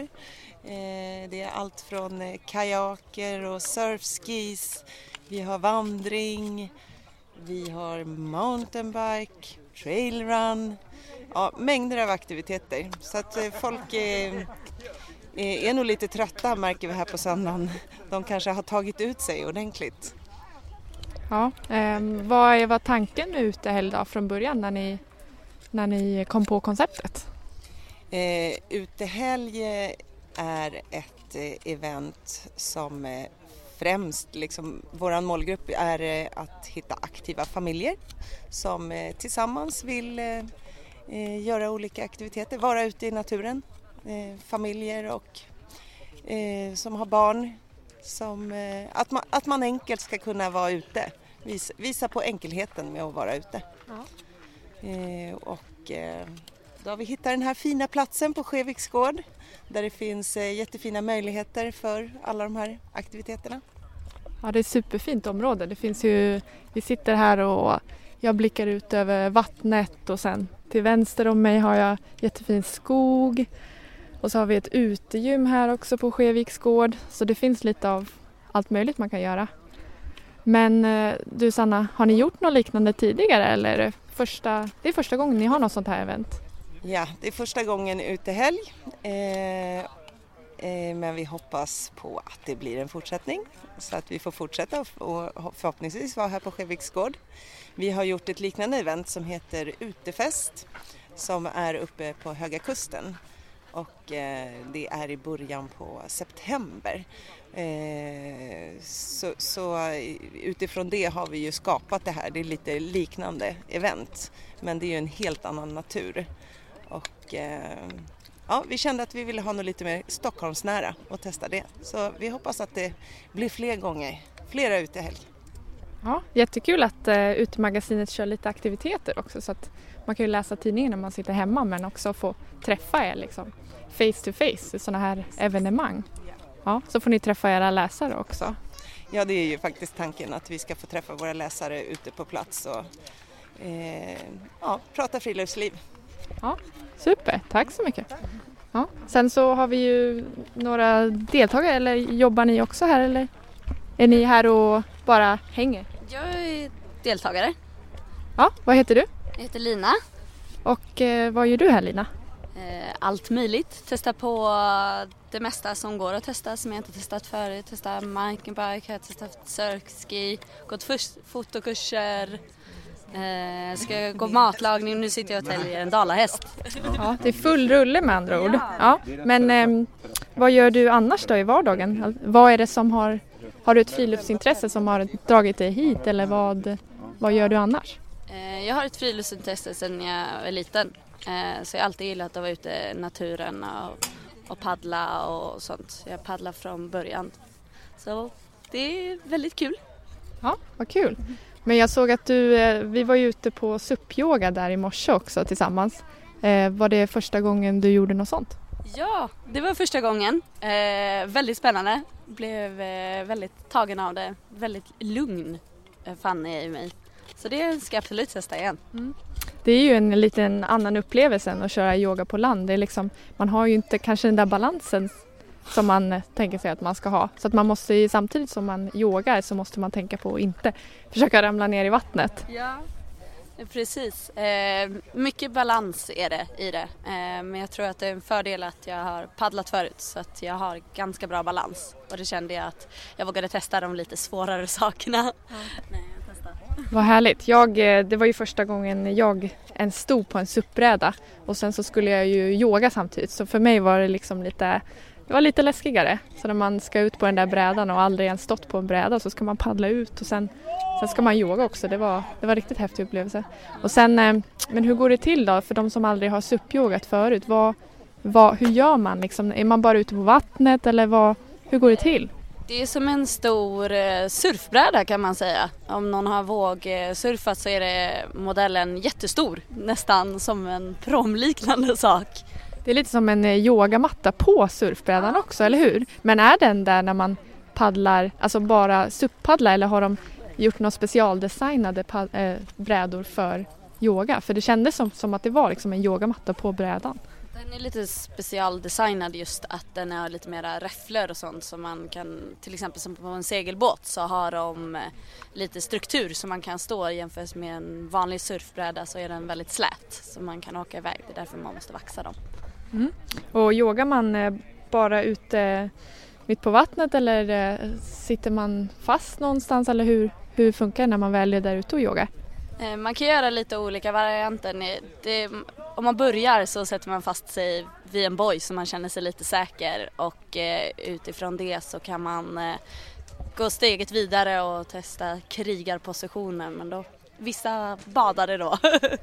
ja, det är härligt. Få lite extra bad samtidigt som man yogar. Ja, Men eh, så man kan alltså välja om man man kan alltid, antingen sitta fast i någon form av boj eller så kan man bara glida runt på vattnet och köra sin egen grej. Ja, det, vinden tar en och vågorna. Det är väldigt harmoniskt med vågorna som kluckar och sånt. Ja, det är lite häftigt. Det är ju en helt annan upplevelse som, som sagt att vara ute och yoga på vattnet. Och jag tror att man, eh, man blir ju mer närvarande också i och med att man, man är där ute på vattnet och man måste verkligen tänka på att man har bara den här begränsade ytan att vara på. Och man måste hålla sig på den och hålla balansen för annars ramlar man ner i vattnet. Så man måste verkligen vara verkligen närvarande. Fokus, verkligen. Det måste man tänka lite på. Precis som du säger, verkligen närvarande. Man hör eh, vågorna som kluckar eller eh, kamraterna bredvid som oh, nu var det lite, nu var det lite vingligt här. Ja, precis. Men eh, yogar du, eh, vad ska man säga, off-board också? Alltså yogar du vanligt på land och så också? Eh, lite då och då, men inte jättemycket. Men det här kändes mer som mitt element för vatten är fantastiskt. men vet du om man, om man vill prova på SUP-yoga, vet, vet du vart man skulle kunna göra det någonstans? Har du någon, har du någon aning? Eh, jag vet att eh, hon som var instruktör idag på Ute helg, eh, Sara, håller någon ute i skärgården någonstans men jag vet inte exakt var. Nej, man får helt enkelt googla på SUP Yoga Stockholm och så borde det väl ja, komma precis. upp en massa olika Skulle grejer. Skulle ute i Stockholms skärgård någonstans. Ja, vad kul. Ja men grymt. Tack så mycket. Då ska vi fortsätta tälja här och eh, jag får tacka dig så mycket. If you thought the only way to get a more defined jawline with natural looking results was through surgery, think again. Juvederm Volux XC is a non surgical injectable gel filler that improves moderate to severe loss of jawline definition and can help you achieve natural looking results with little downtime. Even better, this improved definition lasts up to one year with optimal treatment. No maintenance required. Improve jawline definition for a smooth, sculpted look with Juvederm Volux XC. For important safety information and to find a licensed specialist, visit juvederm.com. That's J U V E D E R M.com. Not for people with severe allergic reactions, allergies to lidocaine, or the proteins used in Juvederm. Common side effects include injection site redness, swelling, pain, tenderness, firmness, lumps, bumps, bruising, discoloration, or itching. There's a risk of unintentional injection into a blood vessel, which can cause vision abnormalities, blindness, stroke, temporary scabs, or scarring. Talk to a licensed specialist specialist to find out if it's right for you. There's never been a faster or easier way to start your weight loss journey than with PlushCare. PlushCare accepts most insurance plans and gives you online access to board-certified physicians who can prescribe FDA-approved weight loss medications like Wigovi and Zepbound for those who qualify. Take charge of your health and speak with a board-certified physician about a weight loss plan that's right for you. Get started today at plushcare.com slash weight loss. That's plushcare.com slash weight loss. plushcare.com slash weight loss. Hold up. What was that? Boring. No flavor. That was as bad as those leftovers you ate all week. Kiki Palmer here, and it's time to say hello to something fresh and guilt-free. Hello Fresh. Jazz up dinner with pecan-crusted chicken or garlic butter shrimp scampi. Now that's music to my mouth. Hello Fresh. Let's get this dinner party started. Discover all the delicious possibilities at hellofresh.com.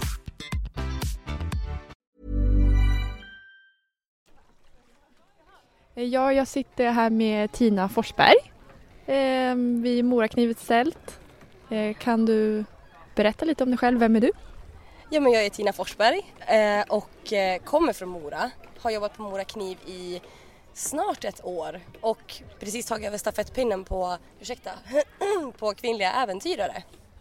Eh, så det är väl det. Jag är verkstadsarbetare och projektledare. Ja, vad kul. Hur länge har du jobbat på Morakniv? Eh, det är i mitten på juni så är det ett år. Ja. Mm. Och ni åker runt lite på sådana här event och visar upp, er, visar upp era knivar och sånt också? Ni jobbar inte bara i verkstaden? Nej, precis. Alltså det, det, är ju just när vi släppte vårt outdoor-sortiment på Eldris till exempel och de bladen så eh, exploderade väl för typ två år sedan. Så vi är ute mycket mer nu på sådana outdoor-mässor och sådär så det är jättekul. Ni har märkt att eh, det är outdoor-branschen som är grejen liksom. Det är där det är där det börjar hända saker. Ni har inte, ni har inte varit så mycket med i outdoorbranschen förut kanske utan det har, det har varit mer fokus på, vad har det varit mer fokus på? Jakt och sådana grejer? Ja, alltså det är ju mycket bygg, alltså byggsortiment på knivar, eh, alltså hantverksknivar och sen finns det ju mycket slakt och eh, hovknivar och sådana saker just för, alltså för den biten och slöjd såklart. Men just outdoor, ja men det har väl vuxit senaste kanske tre, två, tre åren eh, med eh, de knivarna med tändstål och kunna göra upp eld liksom och sådana saker. Så att ja, det blir ju mer och mer. Det går jättebra. Mm, jättehäftigt. Det är lite därför vi är här också för att eh, liksom, autobranschen växer ju och nu samlas vi alla här på en plats och får hänga med varandra lite grann. Ja. ja. Men eh, kan du, du jobbar ju inte bara på Morakniv, du säger att du är också du är projekt, vad sa du, projektledare för kvinnliga äventyrare. Mm. Ja. Precis. Eh, det var ju Emily Bröms och Angelica Meistedt på vandringsbloggen som hade det tidigare och de drev ju det ungefär ett år eh, och sen så ja, skulle de fortsätta med andra saker och då fick jag ta över det efter dem då. Eh, så det är lite press men det är jättekul. Alltså det är väl det jag har hållit på med lite innan och även innan jag hamnade på Morakniv. Att vara ute och äventyra mycket själv liksom också som tjej. Så det är väl lite att försöka fortsätta liksom etablera det de har startat. Mm. Och vad är det de har startat? Vad är kvinnliga äventyrare för någonting? Eh, det är en community kan man säga. Ett projekt som är drivet i grund och botten av Morakniv. Eh, Eh, men just att eh, promota outdoor riktat till tjejer mest. Alltså eh, känna sig säker i fjällen och navigera och prata utrustning, kanske resa eller vandra just med barn och sådana saker. Men liksom att tjejer ska hitta och känna sig säkra ute. Och lyfta fram också tjejer och liksom eh, få ut fler tjejer i outdoorvärlden, i friluftslivet. Och eh, ja men eh, vad heter det på svenska? Empower women. Alltså att eh, ja men ge... Oj, nu kommer en eh, minitraktor här. Ja, här ute på utehelg, vi är ju på Skeviks gård och det är ju egentligen bland annat en som en bondgård. Det finns massa höns och får och grisar och sånt. Så vi får ju lite besök av traktorer ibland också. Men det är så härligt här. Det är så himla fint. Ja, eller hur? Helt fantastiskt område. Ja, men, eh, men du jobbar alltså, det, är det ideellt? Du jobbar eh, för kvinnliga äventyrare? Det, eller är det en, är det en tjänst? Eller gör du mest för att du, bara, du brinner för det liksom? i grund och botten är det ju för att jag brinner för det. Det är ju en ära att få ta över efter de här jättegrymma tjejerna. Eh, men det ingår ju egentligen i, i mitt heltidsjobb på Mora Kniv. Okej, okay. ja. så pass. Ja, så det är väl eh, lätt att sitta med det hemma också. Men jag håller ju på med mycket annat så man får försöka fördela den tiden under arbetstid. Eh, så det är det som är tanken. Det är ju en del av mitt jobb då. Ja. Men du jobbar alltså heltid nu på Mora Kniv. Men du säger att du är äventyrare själv också. Vad, vad är det du gör för någonting? Eh, ja, jag utbildade mig till fjäll och äventyrsledare i Älvdalen eh, 2013-2014 Och då sen så fastnade jag för det här med ultralöpning och springa med packning och kök och eh, springa ganska lugnt men ganska långt. Eh, och sen eh, är jag också anhörig till ja, en, min syster som har autism. Så då förenade jag lite de äventyren med välgörenhet. Så det är väl det som är mitt sätt att äventyra på det. Vad häftigt, du, du förenar alltså löpning med ett, eh, med ett liksom större syfte skulle man kunna säga. Mm. Ja, det stämmer. Ja, precis. Ja, vad häftigt. Men har du, har du, du har gjort lite, lite större äventyr och så också. Du, du, du springer väl en del lopp och du springer mycket för dig själv och så men du har väl genomfört en del större äventyr också. Kan du inte berätta lite mer om dem? Eller något äventyr som du har gjort? Eh, ja, men det längsta och det senaste är ju Island runt då. Eh, det var ju 2000, vad blir det då? 2016. Eh, och det var ju superhäftigt. Och det var ju till förmån för då det isländska Autism och Aspergerförbundet. Så finns det ett förbund i varje land i Norden och så samarbetar de sådär eh, fint också sinsemellan eh, med årsmöten och sådana saker. Men det var just Island runt och det, det var tufft. 140 mil på ja, 33 dagar blev det väl till slut. Ja, det är långt. Det är inte någonting man, man gör i ett svep som vanlig människa. Nej, det är långt. Um, så det blev ja, ungefär ett maraton per dag uh, och vila lite ibland och sådär. Uh, jag borde ju ha strukturerat upp det mycket tydligare för mig själv innan så att det blev lite ordning på, ja, på kroppen och på vilan och sådär. Jag tog det lite som, som det kom och sen var det mycket väder som förstörde också så man fick liksom mm. tajma in det. Det regnar väl ganska mycket på Island eller är det bara en myt? Det regnar mycket men det här fem minuters vädret det är mycket i Reykjavik. För det är mycket berg runt om som slutar och gör att det liksom pendlar och förändras nästan hela tiden. Men eh, jag började ju med 25 sekundmeter motvind första fyra dagarna. Så Oj. det var storm och jag tänkte gud det här kommer att ta jättelång tid. Eh, men det var storm just då. Så det, men det, det pendlar mycket, vädret. Men varför just Island då, av alla länder? Jag har ju sprungit mest i Sverige och i Norge och jag har alltid velat åka till Island och jag fick höra att det förbundet där eh, men de är väldigt måna om varann på Island. Det är 350 000 människor som bor där och de är ju väldigt, det är som en familj fastän det är ett sånt ändå ganska stort land. Eh, och de, det är fina härliga människor och naturen där har jag alltid velat ja, upptäcka lite grann. Och då vart det att jag valde Ringvägen som går runt för att hinna se så mycket som möjligt och så. Det, ringvägen, är det, det är liksom en eh, asfalterad väg som går runt hela, hela Island eller vad är det för någonting? Det var där du sprang alltså på, din, på ditt äventyr? Precis, ehm, det heter ju ja, Ringvägen och väg 1 och sen finns det ju en annan väg som går runt i alla fjordar och sådär men då blir det ju, jag tror 380 mil istället. Jag hade ju bara mina 140 då. Bara? Ja, exakt. Ja, nej men det, det var tufft men det var väldigt kul. Det var det.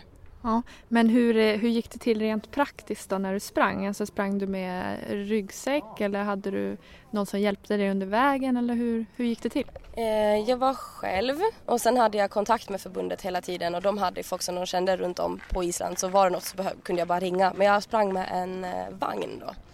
En, en vagn som du har skjutit framför dig? Ja men precis, en sån med tre hjul som det egentligen då ska sitta ett barn i. Så jag satte min ryggsäck där som vägde ungefär 25 kilo. Eh, så sprang jag med den då. Och det gick ju lite sådär. Men det, det funkade, den gick aldrig sönder eller så men den, den, svängde lite lätt till höger hela tiden och den, den gick utanför asfaltvägen ner i, liksom, när det blir som grus. Så att den hela tiden så var den lite svajig och den får runt och sådär men det, det gick ändå ganska bra. Det var första gången jag sprang med en sån. Det var första gången du sprang med en sån och då sprang du så lång sträcka som du gjorde? Ja, det stämmer faktiskt. Ja. Kastade ut i det okända på en gång. ja. den var stabil. Det funkar fint. Gjorde ja. det faktiskt. Ja. Men du, du tog det i mål. Hur lång tid tog det? Jag räknade det till 33 dagar. Um, tog du några vilodagar?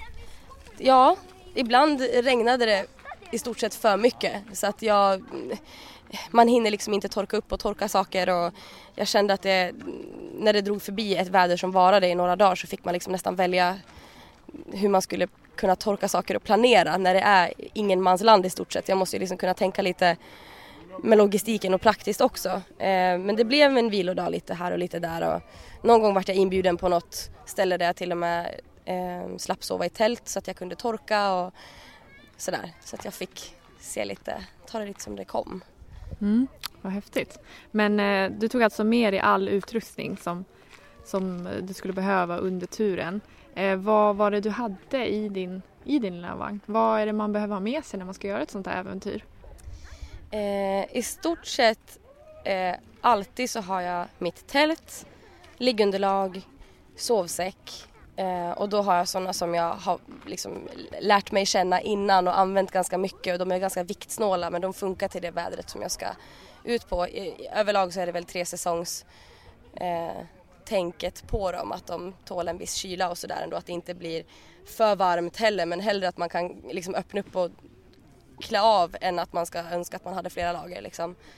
Eh, och sen eh, är det ju mat som jag lätt kunde ha i vagnen om det var att jag inte kunde hitta någonting på en, några dagar. Eh, så mitt lilla kök, gas, kniv. ehm, Morakniv. Mm. Precis. Eh, och sen hade jag faktiskt några ombytesskor ifall att det skulle hända någonting och eh, faktiskt ganska mycket olika ombyten i, med, med kläder. Det brukar jag inte ha annars. Jag hade med mig säkert egentligen för mycket. Eh, men nu skulle jag ändå inte behöva bära det på ryggen. Annars har jag ju ryggsäck på mig eh, när jag är ute.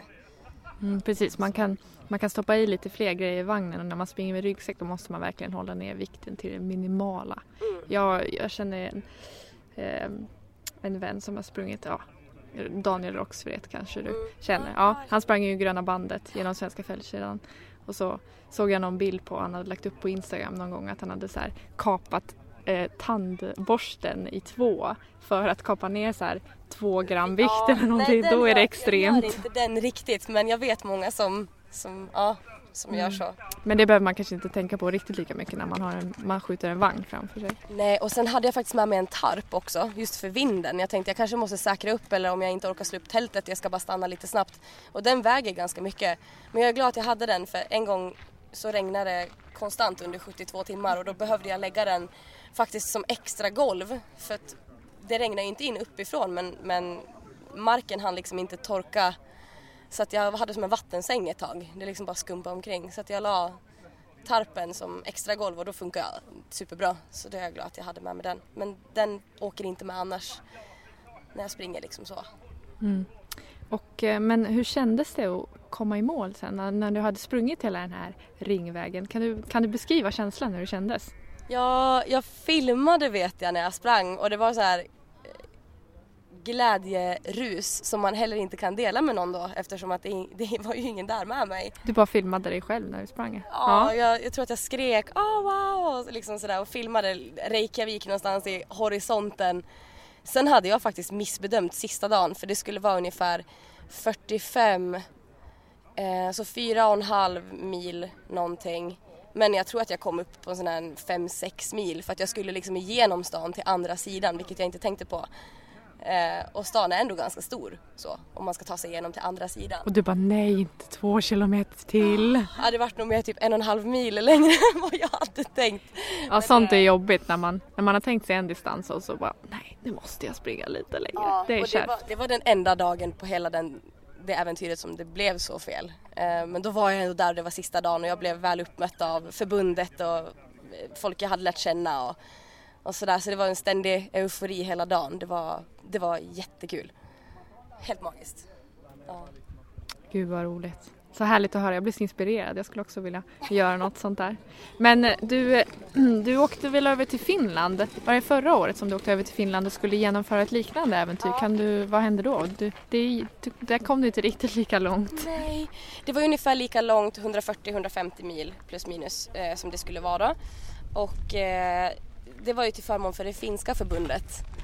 Och de firade 20 år och Finland firade 100 år självständigt eh, då också. Så hade jag spanat in och springa då uppifrån eh, gränsen upp i norr och ner till min släkt som bor nere i, i skärgården i söder. Eh, och planerat det jätteväl sådär som jag brukar och till och med lagt in en vilodag varje vecka. Att jag ska liksom oavsett hur jag mår så ska jag tanka den dagen liksom och, och sådär. Eh, sen så drog jag väl på mig influensa då, så jag kom tre mil Ett Tre mil? ungefär. Och sen bara började liksom musklerna, det var en sån här konstig smärta som jag aldrig haft förut. Och sen var det någon sån här verk som satt i. Det var inte benhinnor och det var inte, det var så svårt att, att, att känna efter själv också när man precis hade satt igång och längtat efter det här äventyret och så. Så det var, det var riktigt tungt. Då låg jag i mitt tält och funderade på vad det var som satte igång och började hända och sen vart jag febrig och sen var det liksom muskelsammandragning i magen. Jag vart så kramp bara. Eh, så det var influensa. Så då låg jag i tältet i fyra dagar tror jag för att jag ville känna på och det, jag vart bara sämre. Så jag fick ju åka ner tillbaka till min släkt och vänta några dagar och flyga hem igen till Sverige. Eh, och så Och det, jag- det blev inte bättre eller? Det, Nej, jag var, jag var sjuk i en och en halv månad ungefär. Så jag hade en sån här riktig influensa. Jag har aldrig haft det någon gång så det var lite svårt att eh, veta vad det var som, som hände då. Vilken dålig timing att du åker på influensa samma, i princip samma dag som du ska ut och genomföra, genomföra ett sånt här äventyr. Ja, Det var någon som hade någon teori om att det kanske var på flyget eller ja. Men det hade ju kunnat hänt på Island också. Eh, men det gick ju exemplariskt bra. jag ska göra om Finland tänkte jag. Så jag siktar på nästa sommar. Så jag har ju hela upplägget så då tar jag tiden till att göra om det. För att det, jag längtar till det. Det skulle vara så himla kul att, att få uppleva det också. Mm. Faktiskt. Ja. Så det måste jag göra om. Så Finland, det är det som är ditt nästa mål, att eh, få revansch på det som du började men inte avslutade. Ja, precis. Ja, det var surt. Ja, det förstår jag. Ja. Ja. Har du några andra mål inför framtiden? Eller är det Finland som du har stenhårt fokus på? Det är faktiskt stenhårt fokus där. Är det. det. Nu ska jag liksom göra det och sikta på det först. Sen har jag ju kört lite lopp och sådär nu men jag, jag är ju ingen sån här snabb löpare. jag tycker om att uppleva och gärna göra såna här jobbiga saker som tar lite längre tid och sådär. Så jag ska väl upp på Keb i sommar och åka till Reykjavik och springa maraton där och träffa lite gamla ja, vänner som jag samlat ihop Mm. där då. Eh, När ska till Keb? Jag ska också dit. vecka 32 Vecka 32 säger mig ingenting. Vilket datum? är sista veckan i juli. Någonting sånt där. Jaha, jag ska upp 2 augusti. Det är nog där någonstans. Eller om jag har farit. Kanske vi springer på varandra på leden. Ja, det kanske vi gör. Jag lever lite i, vecko, i veckonummer ja. Så Ja. att jag vet inte exakt vad det är Mm. för datum. Jag lever inte i veckor. Det är så här, varje gång någon säger ja, vi, ska vi ses nästa gång vecka 42? Jag bara ja, visst, jag, vänta jag ska bara kolla min kalender. Men det är antingen då jag har kommit dit eller då jag far hem. När du ska dit då. Får se om vi ses. Ja, precis. Jo, men bara en sak till innan jag låter dig gå och jobba igen. Ehm, du säger att du, du hellre springer långt än snabbt. Eh, och du är ingen sån där snabb löpare. Och det tycker jag är jättebra att du säger det. För att många tror ju att för att man ska vara en äventyrare eller för att man ska vara ultralöpare eller vad det nu kan vara så ska man vara snabb och man ska vara superelit och man ska vara, ja du vet vad jag menar. Men vi, kan, du, kan du berätta någonting om det? Alltså det, är, ju- det är väl en, eh, ett missförstånd som många har uppfattat. Alltså alla, alla kan väl bli äventyrare? Det handlar väl mer om det mentala än det fysiska? Så? Eller kan du, vad tycker du? Jag kan ju prata jättemycket och länge om det där men jag tycker att det är väldigt eh, Dels det eftersom att jag gör det här för personer som har diagnos och så som lätt kan bli missförstådda och sådana här saker så bryr jag mig väldigt mycket om alla de här typerna av frågor. Det är mycket vikthets och det är mycket så här, ah, hur fort springer du milen? Och ja, jag, jag har faktiskt aldrig testat pressa mig så hårt. Jag kanske kan springa på 45 om jag krämar ur allt jag har men, men jag vill gärna uppleva och lämna tid och klocka och allting. Jag har ju med mig klocka för att liksom veta vilken tid det är på dygnet men det är inte liksom att jag klockar mig speciellt mycket. Det är om jag tränar intervallträning eller så för liksom syreupptagning och sådana saker men jag Alltså alla som springer är ju löpare. Alla som har tagit en joggingrunda i ett par löparskor är väl löpare, tycker jag. Jag tycker inte att det är att ja, men jag springer maran på tre timmar, då är jag löpare. Mm. Det finns ingen sån där definition egentligen. Nej. Bara man går ut och bara man tar sig ut så är man löpare. Ja. Och sen hur snabbt man springer, det spelar ingen roll. Nej. Bara det viktigaste är att man kommer ut. Ja. Och det var någon här som kom förbi eh, och pratade lite igår och sa men jag är en sån här hobbyvandrare. Jaha men var har du vandrat då? Jag tänkte vad, vad är en hobbyvandrare? Ja men då är ju du en vandrare då, du vandrar ju. Liksom. Eller det, det känns som att det, man måste vara på ett visst vis eller vara elit för att få kalla sig löpare. Men springer man så då håller man ju på med löpning. Och jag har fått jättemycket ja, kommentarer för att eh, man kanske tycker att jag är byggd för stor för att vara löpare. Så folk tittar liksom sådär, jaha håller du på med löpning? Ja, men jag springer mycket. Liksom så. Och sen ibland för att man är tjej så tror folk att man kanske inte har upplevt eller gjort så mycket så att det blir lite den här lilla gumman eh, känslan och det är ju jättetråkigt men man, man lär sig ju längs resans gång och sen när man börjar prata med folk så blir de sådär oj jaha men gud. Men jag har fått höra ganska mycket om att eh, det här just med, med ultralöpning att jag är i stort sett för stor för att liksom springa och sådär. Mm.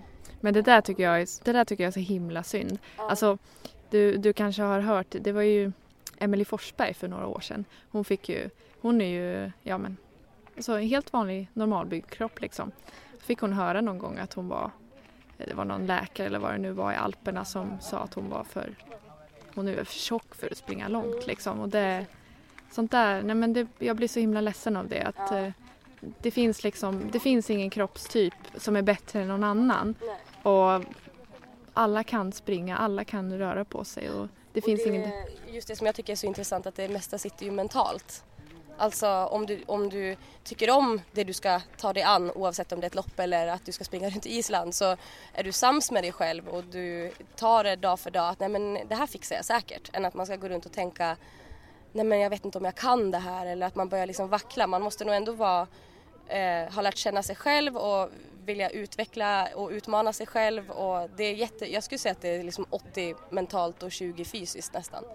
Så känner jag. Eh, för jag har ändå, ja, förutom Finland då, så har ju det mesta gått bra som man har testat att ta sig an, alltså just med sig själv, fysiskt och psykiskt. Så jag tycker att det är jättetråkigt eh, också. Det, det, är väldigt mycket åsikter och eh, hets och mm. Det är väldigt många som ska, ska tycka och tänka mm. om alltså, vad, vad, du gör och dina val liksom. Och jag fick även höra att ja men det är klart att du inte klarar Finland, du springer med ryggsäck. Från eh, en manlig eh, ja, löpar, ja, löpare då. Och då tänkte jag att ja men då måste man liksom hävda sig att jo jo men jag har ju liksom sprungit med ryggsäck förut så jag tror inte att det var det som var problemet. Och sen är det ju alltid bra med tips och tricks och feedback och sådär. Det, har jag, det vill jag gärna ha. Men just att det var influensan som satte stopp och inte att jag hade gett mig ut utan att veta vad jag håller på med. Men oftast så är det den um, kommentaren man får. Mm. Du hade ju året innan bara varit ute och sprungit flera mil på Island så det var inte det som var problemet. Du var inte otränad eller vad man säger.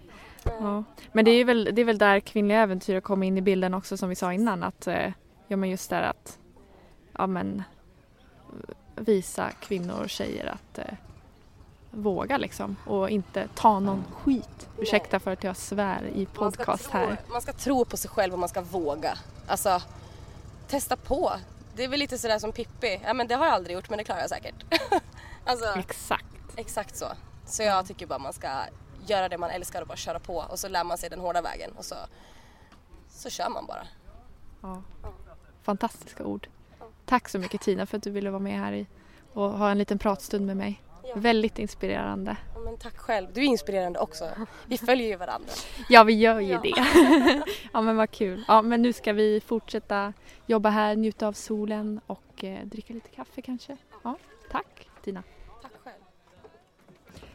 Um, yes, jag sitter här med Anders Nordström i eh, Bergans egna tält här ute på utehelg.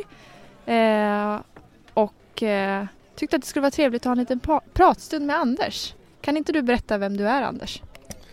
Absolut. Jag är en eh, fotälskande, löpälskande, rörelseälskande kille. Nej men skämt åsido. Jag är, eh, det är det jag jobbar med. Jag jobbar med att sprida kunskap och medvetenhet kring skillnaden mellan det normala och naturliga och jag tar utgångspunkten ur den mänskliga foten.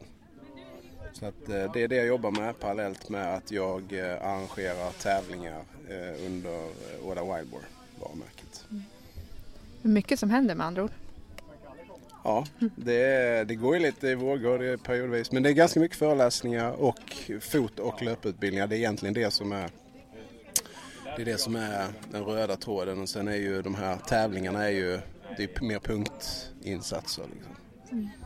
Hur kommer det sig att du är så intresserad av just foten? Av alla grejer man kan vara intresserad av här på jorden så är du intresserad av foten. Vad, vad beror det på? Det beror egentligen på två saker. Det började med att jag var själv tokskadad och eh, testade egentligen allt mellan himmel och jord.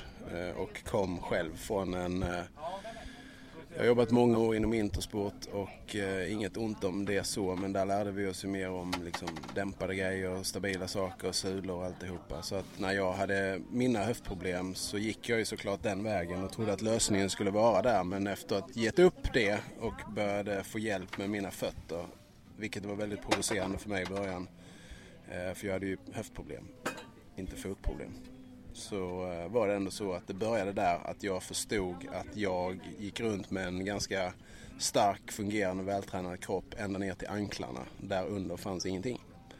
Så att eh, det var dels min egen resa och sen så eh, har jag ju förstått på vägen att den moderna människan idag har väldigt lite medvetenhet om vad foten ska kunna och hur en fot ska se ut och vilken kontakt du ska ha med den mänskliga foten. Och i det här finns ju både en filosofisk och ren prestationsdel, alltså om du håller på med en idrott. Om du inte vill liksom vara skadad. Så i foten är ju, den har ju enormt många olika funktioner. Mm. Jag kan ju säga det för mig själv. Eh, innan jag träffade dig så visste jag ingenting om foten. Det är som du säger, jag hade koll på min kropp ända ner till anklarna och därefter var det liksom som ett okänt område. Man, ja, men man glömmer bort att man har fötter liksom. Och man glömmer bort vad de är till för. Eh, och eh, du pratar ju också väldigt mycket om att man eh, de flesta i dagens samhälle har liksom ingen eh, naturlig, ja men vi har förlorat vår naturliga funktion i foten. Eller kan du, jag kan inte förklara det på så bra sätt som du men du kan väl, vad, är, vad ligger problemet i? Alltså problem, och det är som du säger också att vi har ju, då är du ändå du är en tränande tjej som, som eh, har full koll på liksom eh, massor med saker. Och det är också som när vi är här på utälg hela den här helgen. Jag med mina ögon som går här och tittar. Och det är, jag säger inte det här för att jag kan och vet bättre än någonting annat så. Jag har ju själv varit där. Men när man går runt och tittar här och ser hur mycket människor och varumärken som ändå har naturen som ursprung och vi har, tar utgångspunkt i naturen och det naturliga egentligen. Så här. Men vi går runt i väldigt konstiga saker på våra fötter. Det är lite så. Så det finns lite att göra. Eh, foten ska ha en eh, per definition naturlig form eh, och eh, det är svårt att berätta i, i ord så här, det behöver man ju visa men det handlar väldigt mycket om stortåns riktning och position. Eh, du ska ha en viss muskulär funktion i foten som man testar då, eller jag testar. Och sen så ska du ha en kontakt med foten, alltså neurologisk, att strömmen är på, att du har kontakt med din fot. Så de tre grejerna är ju grundläggande, det som jag går igenom när jag jobbar med människor för att se var de befinner sig. Sen tar jag det därifrån. Så du menar alltså att man ska ha en, eh, man ska ha en slags medvetenhet när det gäller foten? När du säger kontakt med foten? Alltså man ska, man ska man ska bli kompis med foten. ja, nej men alltså det är ju, det är ju, handen och foten är ju jättelik. Så att eh, det, ni ser ju på människor som av någon anledning inte har händer eller armar, som vad de gör med fötterna. Det visar ju bara fotens potential. Nu behöver man ju inte kunna skriva ett mail, långt mail med fötterna. Men foten, du ska ändå, stortån är ju kroppens ankare på många sätt och du ska ju kunna ha kontakt med den och kommunicera med den, kunna göra vissa saker med den. Så att ja, du kan kalla det bli kompis med foten och, och att du kan styra den liksom. Men eh, vad är det som är problemet då med dagens skor som vi människor bär? Det är en stor fråga. Den kan vi prata om ja, i några den timmar. Vi, den kan vi prata om sjukt länge. Men grundläggande kan man säga så här att det är, jag kan säga direkt att den hysterin kring överdrivet dämpade skor som vi ser idag kring många skoföretag utan att nämna massa namn Eh, det är ju en industriell reaktion på en stämning som kom för x antal år sedan på de här så kallade barfotaskorna som för övrigt är ett väldigt dumt ord för att antingen har du en sko eller har du inte en sko på foten. Sen hur mycket och lite grejer den har men skitsamma. Eh, det, det överdriven dämpning är ju ett problem av olika anledningar. Sen har du ju all den här stabiliteten som finns med hårda hälkappor, eh, plastgrejer under foten som på något sätt ska ersätta senornas jobb. Du har myten om pronation, supination som är det högst naturliga som finns på en mänsklig fot och rörelse och som ska finnas där. Eh, du har eh, det som kallas toe spring, det här att fot, framtån liksom böjs uppåt och inte neråt som foten vill.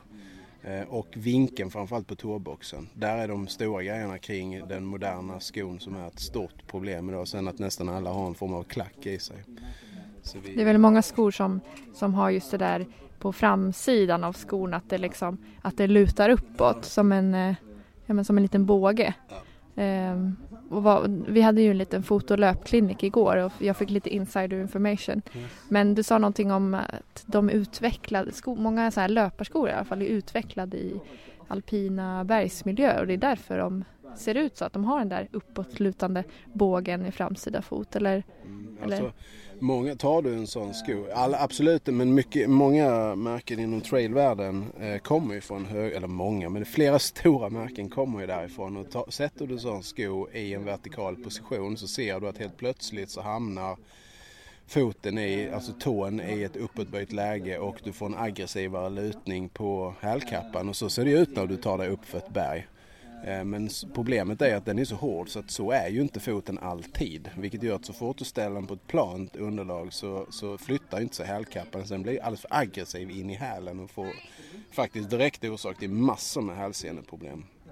Och sen då att, att du har den här uppåtböjningen även när du står plant. Att inte tån, foten får greppa åt andra hållet. Den blir liksom hela tiden konvex om man säger så. förstår du vad jag menar? Mm, jag förstår vad du menar. Så det, det, är ett, eh, det är ett problem att, att man inte tänker på. Sen är det väldigt mycket bara vana. Folk tänker inte på det. Varför så de så här, man ska rulla på foten. Och därför, för att förstå historien, så, för att förstå varför skor ser ut idag så måste man förstå historien också om hur det här kom till.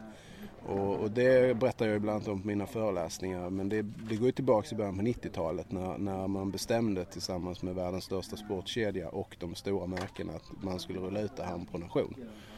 Så att det är ingen som är så medveten om det idag. Men jag var där, jag satt som inköpare, jag vet exakt hur det gick till, jag vet exakt hur de utbildade oss och det är fortfarande det som styr idag. Det är mycket pengar i det. Och det säger inte jag för att vara cynisk.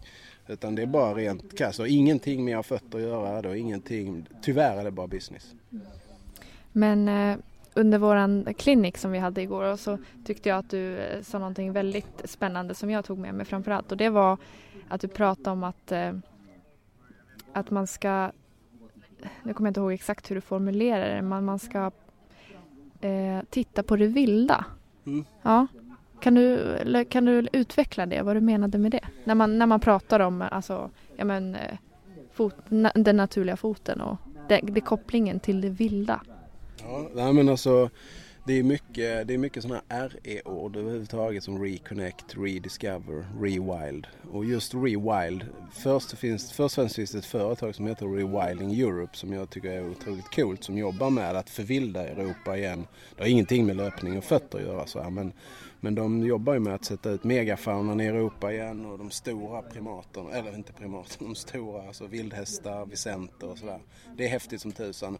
Och när man tittar på just det här med det vilda och, och man söker på vad vild är för någonting så är det ju fritt flödande system. Och vem vill inte ha det?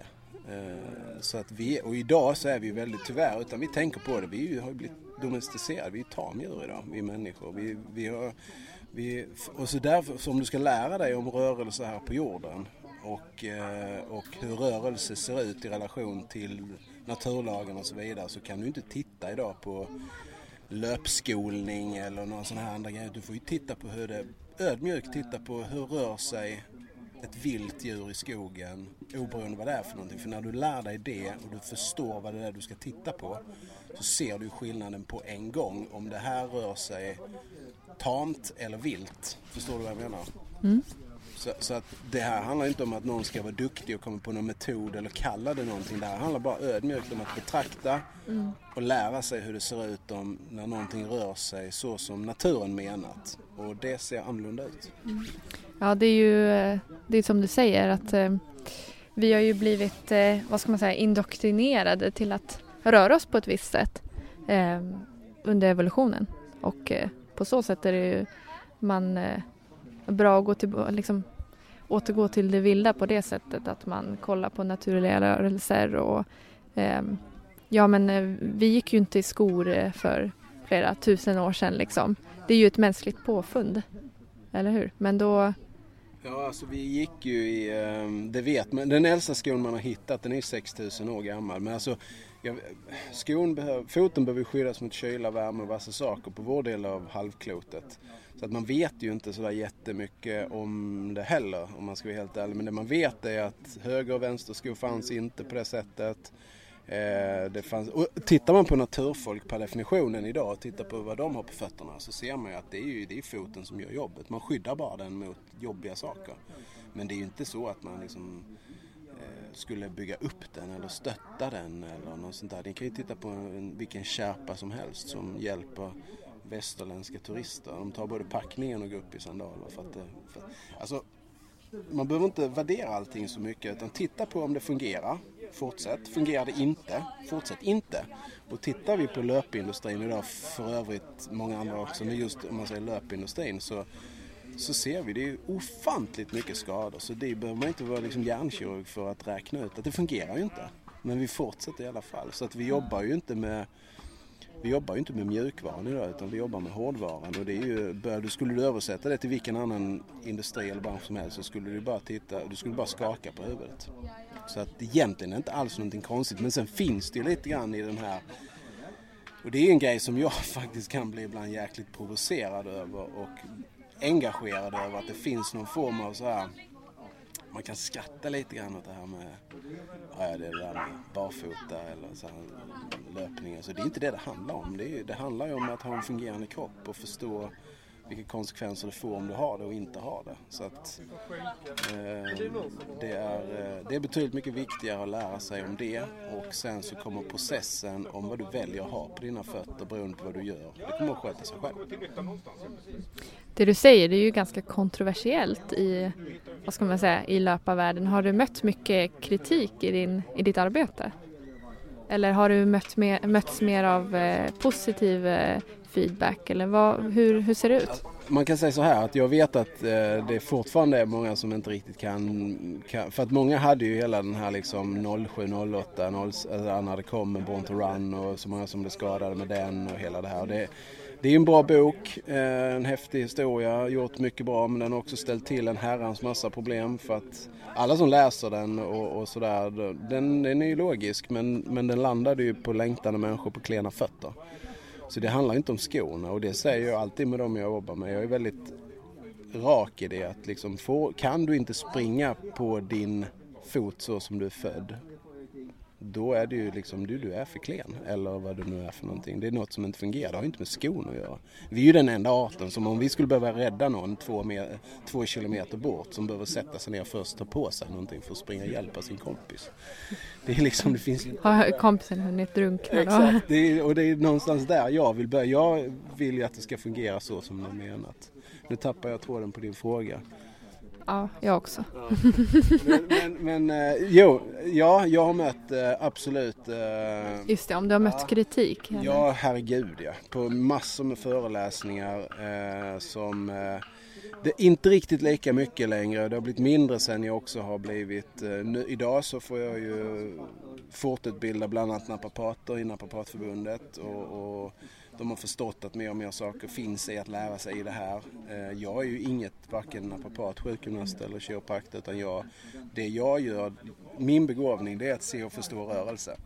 Det är jag grymt duktig på. Och det är en begåvning jag har fått som jag har utvecklat ännu mer.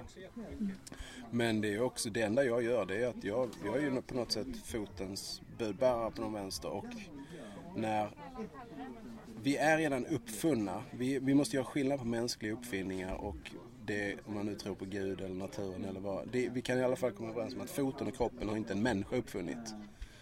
Så oavsett vem det är så måste vi göra skillnad på de två sakerna.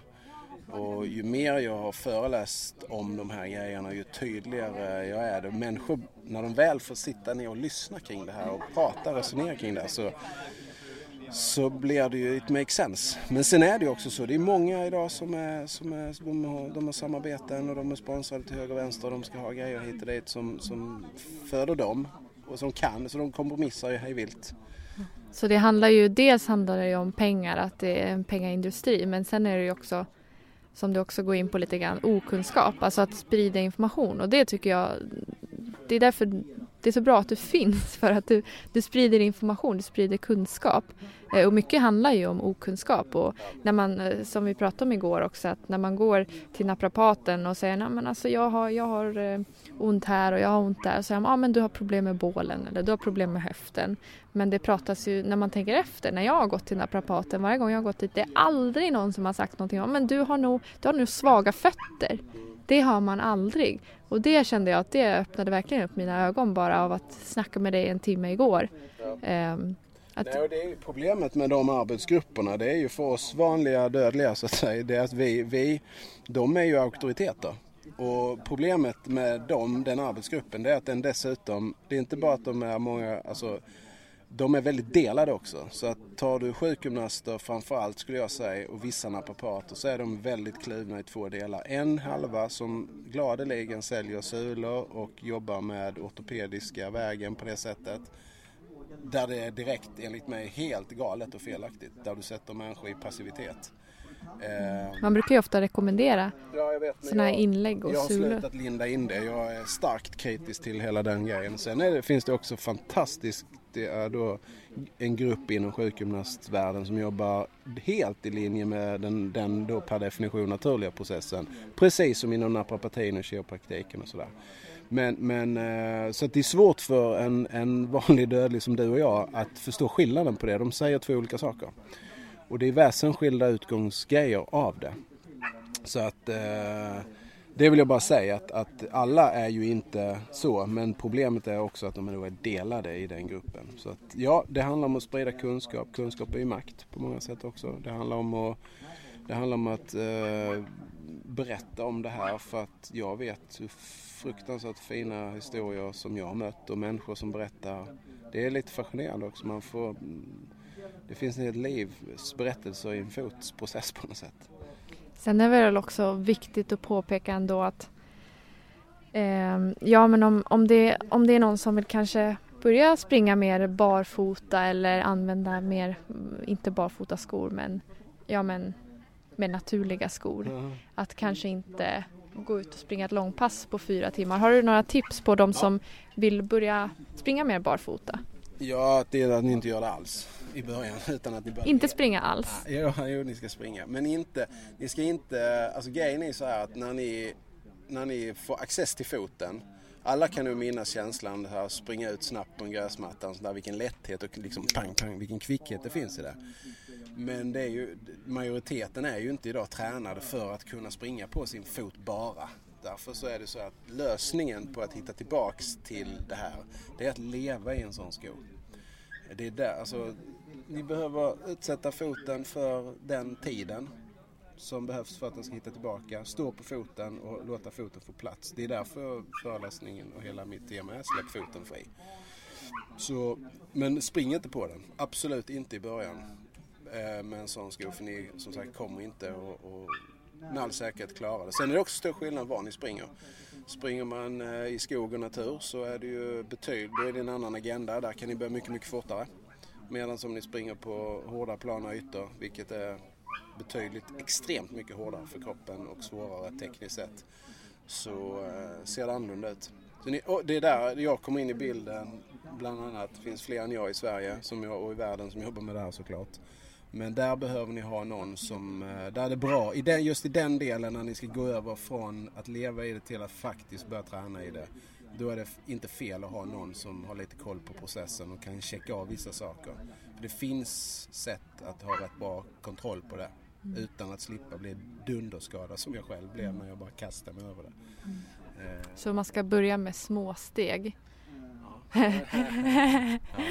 Pun intended. Exakt, men det är ju få av oss som gör det. Nej men alltså ja, det är ju jävligt tråkigt att höra det kanske. Men, men, eh, men jag tycker det är jättebra. Alltså, vi gick ju igenom en del så här eh, ja, men balansövningar och sånt igår och vi, vi övade inte alls på att springa barfota utan vi bara stod och gjorde lite balansövningar och jag märkte att eh, alltså, redan där så hittade jag alltså, jag hittade mina gränser. Jag kunde ju knappt stå en minut och liksom balansera på ett ben och hålla, hålla för ögonen. Och då märker man ju att, ja men, ja men som du sa också, att ja men kan man inte ens kan man inte ens stå på ett ben och blunda då är väl kanske, då kanske man inte ska springa på det, eller?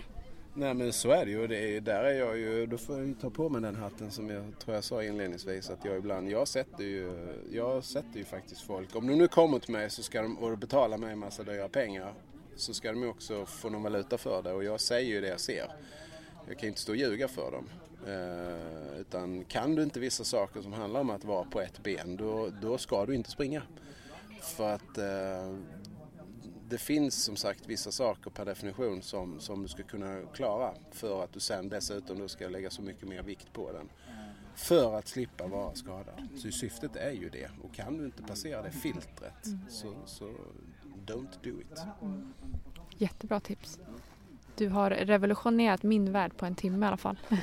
Jag hoppas att fler kommer få träffa dig i framtiden och få hjälp av dig. Ehm, har du några slutgiltiga ord? Någonting som du har lämnat osagt som du gärna vill säga? Eh, det har jag säkert men det skulle väl vara det i så fall att... att... Vi har ju några timmar på oss.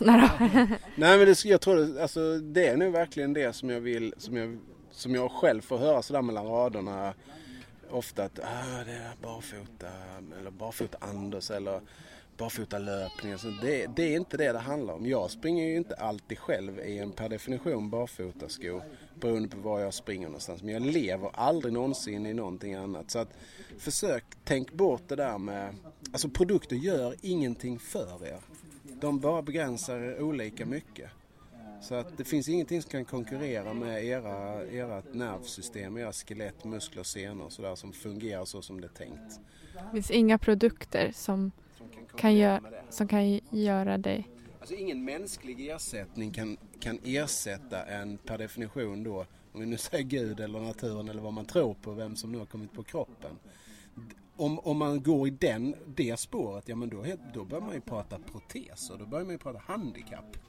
Och det är vi fasen inte. Alltså, vi är inte handikappade. Vi, då, har man det resonemanget då kan man lika gärna skriva in alla de här skorna som säljs på de här Då ska de ju säljas på Hjälpmedelscentralen. Det är ju det är en protes liksom. Är du med? Där ja, är det, det är viktigt att sortera i den skeden. Så det är det jag vill skicka med er. Att börja fundera på det ur ett annat perspektiv. Och att det återigen, det handlar inte om barfotalöpning på det sättet. Det handlar om att få tillbaks foten till en naturlig fot och hur vi får tillbaks, inte om det är bra, som vi fastnar i ofta mycket idag. Alltså är det verkligen, är, kan det verkligen och sådär. Utan hur gör vi det? Det är, det är det jag söker. Jag söker ju kollegor i det här. Jag kan inte driva det här själv bara. Det är fler och fler som blir intresserade. Men alltså mer att vi börjar diskutera liksom shit, det här är ascoolt. Shit vilken möjlighet. Hur gör vi det här? Det är dit jag vill komma. Mm. Superbra. Och hur gör man om man vill eh, komma i kontakt med dig? Har du någon, ja. har du någon hemsida eller eh, vart, vart hittar man Anders Nordström? Eh, ni hittar mig på LinkedIn under, uh, under Anders Nordström uh, eller på Facebook uh, på anordström.com och Instagram likaså och sen så finns jag på nätet under också anordström.com. Mm. Grymt! Då kan jag verkligen rekommendera alla lyssnare till att gå in och check out Anders och vad han har att erbjuda. Tack så mycket Anders. Tack själv. Slutligen så gav jag en mikrofon till Erik Ahlström. Mannen bakom BAM, Åre Extreme, Keb Classic och sist men inte minst världsfenomenet Plogga. Jag släppte iväg honom i en roddbåt tillsammans med en av Eriks äldsta vänner, nyzeeländaren James Venimore. kayaking and I'm rowing. Ja precis, jag sitter här med Mr Kayak himself. Kayak det är James Vennemore, min, min kompis sedan 25 år tillbaks. Och han gör någonting som han inte är så van vid. Han sitter och börjar, börjar få kna, knarriga leder James. Vi sitter och ror här. Vi är ute på Skeviks gård, vi är på utehelg.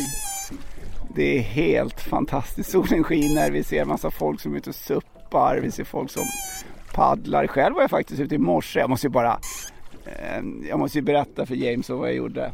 Att, eh, jag skulle ut och bada och sen så blev det ju så att jag lånade en SUP och jag åkte ut till den här lilla ön här utanför. Det finns ju öar överallt som, som, som det alltid gör i Stockholms skärgård.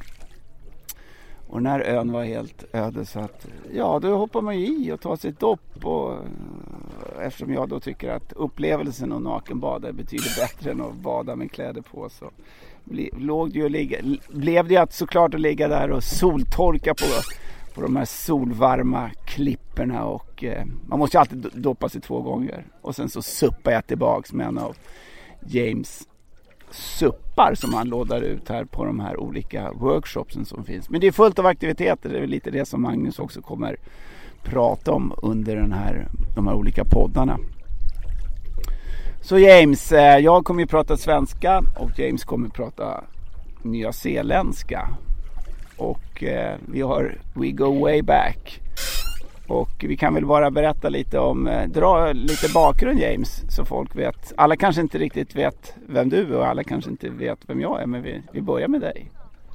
Well, I guess since we've got a little bit of time being a podcast, um, so my background was that um, after I finished working as an architectural draftsman in New Zealand, um, I travelled around the world working as a raft guide and whitewater paddling, a bit like a summer ski bum, you could say. Eventually, I met a, a Swedish girl det, det, är lite, lite det gamla vanliga. Varför flyttar nya zeeländare till Sverige och varför flyttar eh, svenskar till Nya Zeeland? Det är oftast eh, kärleken som lockar, eller hur? I often ask another New Zealander in Sweden what's her name straight away. But yeah, so we ended up in um, in Vinden for for the first two years here. This is we're going back oh, 25 years now almost, and uh, I had been a, an active multi-sport competitor in New Zealand, just just on an amateur sort of low level and I thought uh, maybe that's something we could do here in um, in Sweden. And, and, we actually ran the very first type of uh, multi-sport race of that type up in Vinden, and about 20 people came, including uh, Urban Axelson, for example, and they all came up to me and said, "Oh, this is a great idea, but Vinden's not really." The place to do it, and I said, "Oh, where's the best?" And they said, "Oh, we think Aura would be a bit like the Queenstown of New Zealand." And by chance, they, they also said, "Oh, this is this this uh, this uh, killer from um, from uh, Kiruna. Well, he's uh, moving down there, and, and you should give Eric Alstrom a call and see if he's interested to do it with you. Because I think it was um, Kevin the Kaiser Classic back then, yeah. Eric. And I rang up Eric and said, "Hey, Eric, um, I've got an idea." And uh, Eric listened for a while, and I think he was a little bit like unsure and uh, hesitant. And over about two or three weeks and a few phone calls, I convinced him that I should come to Aura and we should look at a course. And uh, that's where our Extreme Challenge started from. So. Så, så, ibland får vi såna, brukar jag få den här frågan, har ni börjat Åre Extreme Challenge? Och för mig är det så extremt enkelt eftersom eh, det var när min son föddes. Han föddes 15 juli 1997. Eh, och jag kommer ihåg, jag var lite, lite orolig där för att eh, skulle jag missa tävlingen eller skulle jag missa Marcus eh, eh när han kom till, till jorden så att säga. Men eh, Ja, han har gjort det bra. Marcus befinner sig faktiskt i Nya Zeeland just nu och lever, lever livets glada dagar med en liten husbil. Han åker omkring och vi kommer komma tillbaks till, eh, till Nya Zeeland och som jag ser Dala-Floda är lite av Nya Zeeland i ett, i ett nötskal. Eh, vi ska prata lite om de här, de här 25 åren, vad som har skett inom eh, uteliv, outdoor, paddling och vad som har format oss också kanske som, som människor. Så för 25 år sedan James, hur tycker du att, eh, hur var utelivet då jämfört med hur det ser ut idag? Och kanske också varför just ville du dra igång Åre Extreme Challenge? Vi kan börja där. Well, we started Åre Extreme Challenge because we wanted people to learn to whitewater paddle. And, and we saw that Sweden was a country of orienteers and uh, cycling was relatively sizable back in that period. So we thought, well, multisport would be a perfect sport for Sweden, and then we could convince people to come on a whitewater kayaking course. So that was our strategy was to, to create an interest for whitewater kayaking through through multisport, and it was it was quite successful for the first 10, 15 years. Our courses were very very busy. Um, but that's kind of changed. That has actually changed till today. A lot of people tend to uh, think that they can go around that by by um, putting money into equipment instead of experience, which um, we see the result of when they're swimming down the river in the race. So, um, but, but, but we're um, we're trying to change that right now with uh, some some changes with uh, Scott, and uh, who's now running the race. So there is a difference. Uh, people before were quite happy to, to learn skills before buying expensive equipment. But now today, people are more interested in having a bike in carbon fibre than spending a weekend with us to, to actually probably save a lot more time than 50 grams on their bike. Ja, man, man ser ju det här med både med, med paddlingen alltså att folk väljer ju numera, alla kommer ju surfskis liksom. Eh, för att eh, ja, förklara varför. Varför kör man med surfskis och inte var i kajak James? Yeah, well, the whitewater multisport coast to coast type races in New Zealand, that everyone uses actually a proper multisport kayak, which are five and a half to six and a half meters long, and you sit inside them and you should be able to, to ideally Eskimo roll them up if you manage to flip over. So, so a lot of the athletes have thought, oh well, we'll use surf skis because if we fall out, now we can just hop back up again, which kind of defeats the purpose in two places. A, a you should actually be able to paddle down the rapid without flipping out because the boat should be a little bit more stable. Nu pratar du så här fort. Really? I've heard that before. So, so yeah, so people people buy surf skis because they, they they are faster on the flat water, but they're actually a lot harder to handle on the white water. But they their, their excuses are, oh, if I fall out of the surf ski, I can just climb back in. Now, anyone who's a whitewater kayaker will tell you the last thing you should ever do in the river is stand up in it. That's that's when accidents happen. So, so that's been a bit of a bit of a problem, to be honest. Um, so it's the same thing again. People cheat by buying equipment instead of buying uh, experience, in, in from what we can see, which is a little bit harsh to say, but but it's actually it's the reality. Um, if you, you know Scott Cole and other guys who have done coast to coast in New Zealand, and they, they're actually saying the same thing that it's actually better to be in a kayak, stay warm if it's cold, stay upright, save energy. Yeah, so that, that's the biggest change I've seen is that, that people put more, are happy to pay a lot more for equipment that they really can't handle because they think it's faster and lighter instead of skills. Jag tänker på det att eh, jag hade, har ju då förmånen att åka till Dala-Floda och Dala-Floda är som jag inledde med här lite av ett, eh, ett Nya Zeeland i miniatyr och eh, i, i kombination med att James har byggt upp en fantastisk gård som ligger ett, ett stenkast, inte ens ett stenkast från forsar och eh, sjöar och älvar och eh, enormt fina möjligheter att cykla mountainbike och springa på. Hur lång tid tar det att ta sig från Stockholm till Dala-Floda? Um, it's 27 Swedish miles. så det är um, so that's about, oh, it depends who's driving. Between Tre timmar. Three, three and a half hours. Och man kommer då till den här, eh, den här gården som det finns självklart jättemycket kajakupplevelser både på SUP, fors eller eh, om man vill vanlig skärgårdspaddling. Dalarna i ett, i ett nötskal och lite Dala-Floda. Va, va, vad gör Dala-Floda så speciellt James? Um, well, it's, it's an old it's an old village, so it's a lot of old traditional buildings compared to say Bjorbo and Mockfjord, um, ten kilometres either side or up and down river. So the, the, just the scenery is really outstanding. Um, it's become a little bit of a, a mini Talberry in uh, outside Leksand. It's um, when a house is for sale there, it's on the market for about a week and then it's gone for a price that no one can believe people bought it for. But um, what makes it special there, there, from what I understand, in the 70s, ABBA, for example, used to play in the park there, and a lot of hippies used to hang out. There's a lot of stories of people going naked shopping in Ica. Um, and some of those people uh, have remained, um, and there's, for example, a lot of ecological uh, farming around there. From, for example, Voldstedt's Gourd there, which is quite well known for the carrots and potatoes, and and even some events they put on. För du, du har ju också lyckats få, jag, som jag sa, den här nya, nya zeeländska känslan med öpp, öpp, mer eller mindre, ditt hus står alltid öppet, det är alltid folk där, det är barbecues, det är, man sitter i badtunnan, man går till bastun, man, man känner sig alltid så extremt eh, välkomnande. Och jag vet att många av de här kidsen som kommer från Dala-Floda, de har ju tack vare dig och ditt, ditt företag startat med paddling och sen så blivit lite av landslagspaddlare och blivit profiler. Hur tycker du att hur har du egentligen påverkat eh, den här Dala-mentaliteten och, och eh, få in det i, för jag ser ju Nya Zeeländare som ett, ett folk med otroligt stort öppet hjärta och med armar breda som vingar och tar emot alla på alla kulturer och alla intressen och man känner sig alltid så nyfiken och, och, och, och pigg när man kommer både till Nya Zeeland och till eh, Dala-Floda. Det är ett, ett folkslag med, med nyfikna pigga ögon kan man väl säga.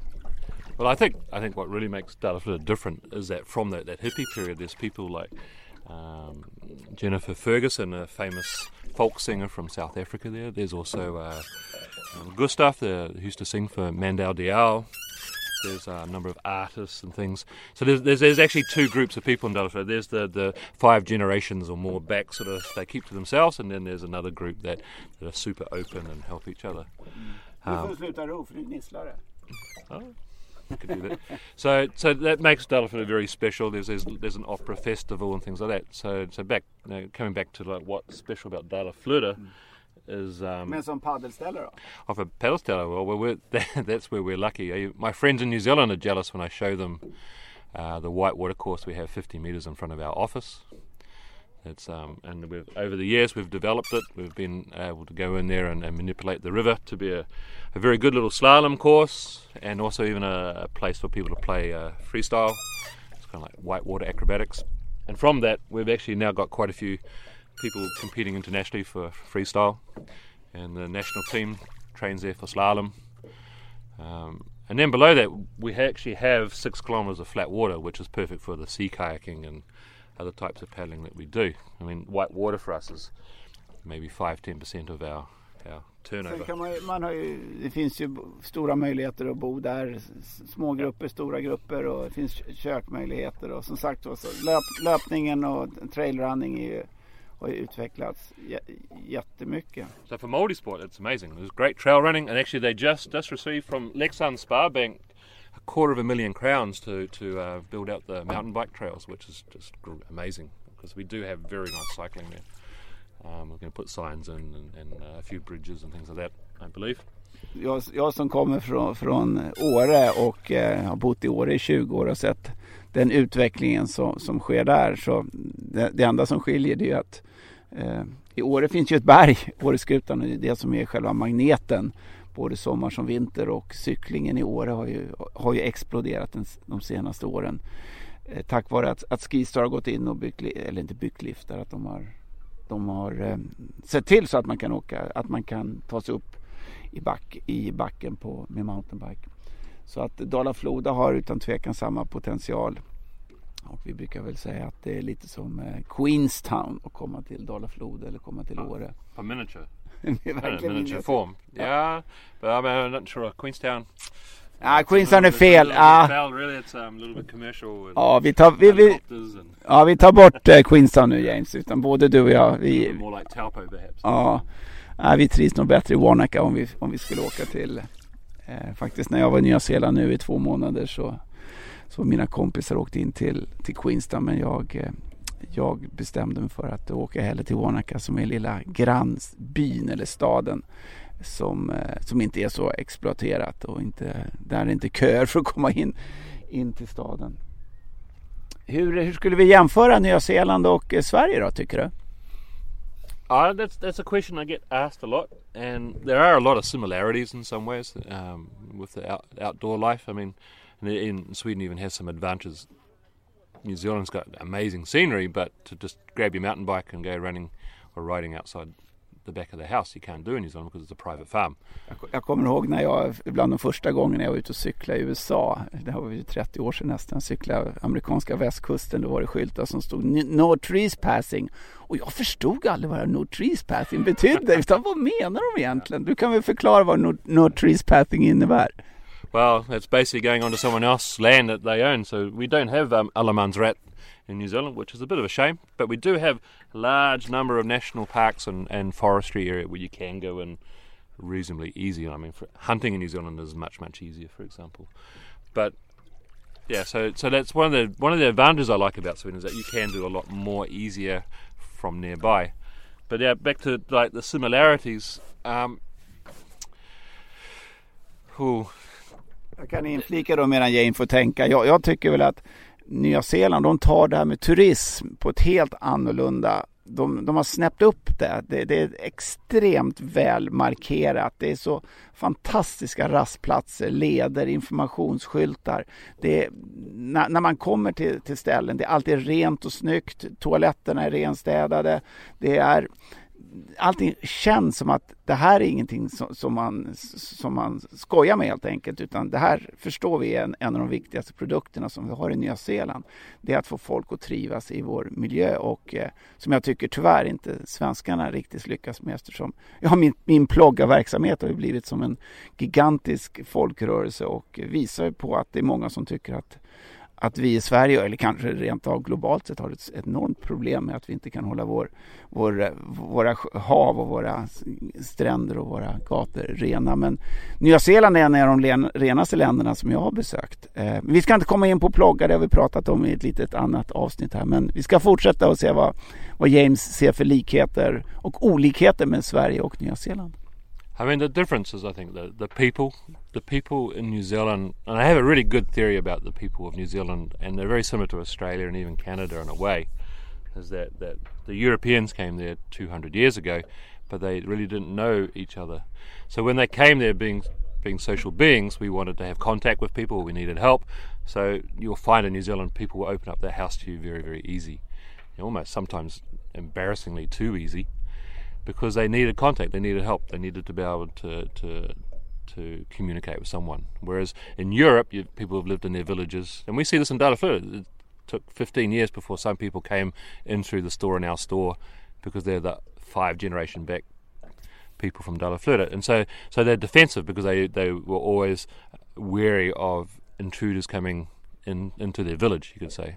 And you see this in Austria and we see this in Norway and things like that. But you'll see in, in America and Australia, Canada, for example, people take more interest in you from the beginning, whereas Swedes are a lot more conservative. Um, for example, everyone knows in Sweden when you move into a new house, it takes three years before you're invited for a cup of coffee next door on a precise time and date, three months ahead. And, and that's a little bit of a classic. But, but there's a positive side too. When you come into a Swedish friendship or social situation and you, the door's open for you, then you've got actually, in, in my eyes, a lot stronger friendship than say maybe someone from New Zealand. So it kind of balances out, and that, that's a big difference culturally between New Zealand and Australia. Um, obviously, the scenery is a lot different. New Zealand, you only have to drive for two hours, and you have a different climate or a different... Uh... Jag, jag, brukar jämföra Nya Zeeland med att eh, du, kommer, du kan på en dag uppleva allt från no norska fjordar till isländska vulkaner till Stockholms skärgård till glaciärer liknande Schweiz och regnskogar som i Malaysia. Så, så det tar bara några, några få timmar så får du uppleva allting det här på en, ett, ett land som är eh, Ja, både nord och syden är, skiljer sig väldigt mycket åt. Eh, och jag tror en av anledningarna också att, att nyzeeländarna de förstår värdet av att eh, eh man måste utifrån var de ligger men också tror jag med krig att göra att, eh, eh att vi har blivit mm, Nya Zeeland har ju aldrig varit inblandade i. De har ju varit med både första och andra världskriget så de har en viss historik därifrån också. Och på så sätt så, så förstår man och, och värnar om att livet är inte alltid så lätt. Men också det här med att vi svenskar, vi törs knappt bjuda hem folk om det visar sig att man inte har... Du bjöd hem mig förra gången, då, kan inte, då måste vi ge igen så att säga. Och sen så är inte mitt kök renoverat eller titta på mina mina köksluckor. Det första man gör när man kommer hem till någon svensk, då ska man gå omkring och titta i huset eller lägenheten och se vad, vad har de renoverat och fått i ordning. Jag förstår inte riktigt det resonemanget utan jag är ju intresserad av att träffa den personen. Det är det som är min, mitt intresse och inte om, och sen så ska man alltid prata om maten och maten är alltid för lite salt eller för mycket salt. Så att eh, det är inte, det, jag tycker att jag kommer, när jag besöker mina vänner, jag är där för att umgås med dem, göra kanske någon, någon outdooraktivitet. Ehm, så att eh, vi, vi har mycket att lära. Att man, man har, behöver inte allting ha allting så tillrättalagt. Bilen kan faktiskt vara otvättad och kan ha en repa. Eh, och det har att göra lite med det här med jordbävningar James. Att eh, Nya Zeeland är ett land där det kan komma jordbävning när som helst. Och det har ju hänt också. Det hände ju på Sydön här nu eh, ute på östkusten och Christchurch blev ju ganska demolerat här för några år sedan. Hur ser du just på den, att den här inställningen att man vet att livet kan förändras över en, över en natt när huset kan demoleras och helt plötsligt i Christchurch hade de ju inte toaletter och el på flera månader där. Tror du inte det kan lite spela, spela in också i det här? It comes back to the bit of the Kiwi mentality that that um, 100 years ago when farming started really growing and and parts came from England like for Ferguson tractors and things we couldn't wait six months for a part to come from England, so people in New Zealand were able to fix it with a bit of wire.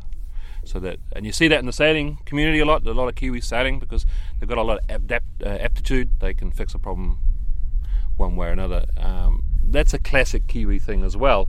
Um, so when it came to the earthquake and any other, that everyone pitches in. Um, there's you know, uh, Kiwis tend to see, see someone in trouble. Like I was telling someone a story the other day that I had a German girlfriend coming into the airport in Auckland, picked her up in my old car, came out of the airport, first lights turning right, and the left wheel bounces off from the car like boom, boom, boom, boom. And we're, we're stuck there in the middle of this intersection, and the first car that stops are two big native Maori guys, and you're like, this is back then was a bit of a rough neighbourhood, but they were the first to invite us home and help us out and get us on the road a few hours later. You know, and that's a classic. Like as soon as someone sees someone in trouble, they'll jump in and help them, and and uh, that's that's not always the case, perhaps in Europe. Uh, I wouldn't just say Sweden, but um, Jag tror James att det, det, där har nog alla, alla som har besökt Nya Zeeland upplevt den här, de här helt oväntade mötena som man nästan aldrig får som man får men inte speciellt ofta i Sverige och de gångerna man får i Sverige så, så blir man ju så, så otroligt glad och lycklig. Och, eh, jag måste berätta en liten anekdot som, som jag utifrån när jag hade kommit tillbaks från Nya Zeeland då, då jag blir fylld av så mycket energi. Och även då hade jag varit ute och sprungit och eh, ni som tränar vet ju just den här känslan av eufori och eh, adrenalin som man får när man eh, gör en fysisk aktivitet. Jag skulle hämta ett paket i, eh, på ICA i Sickla.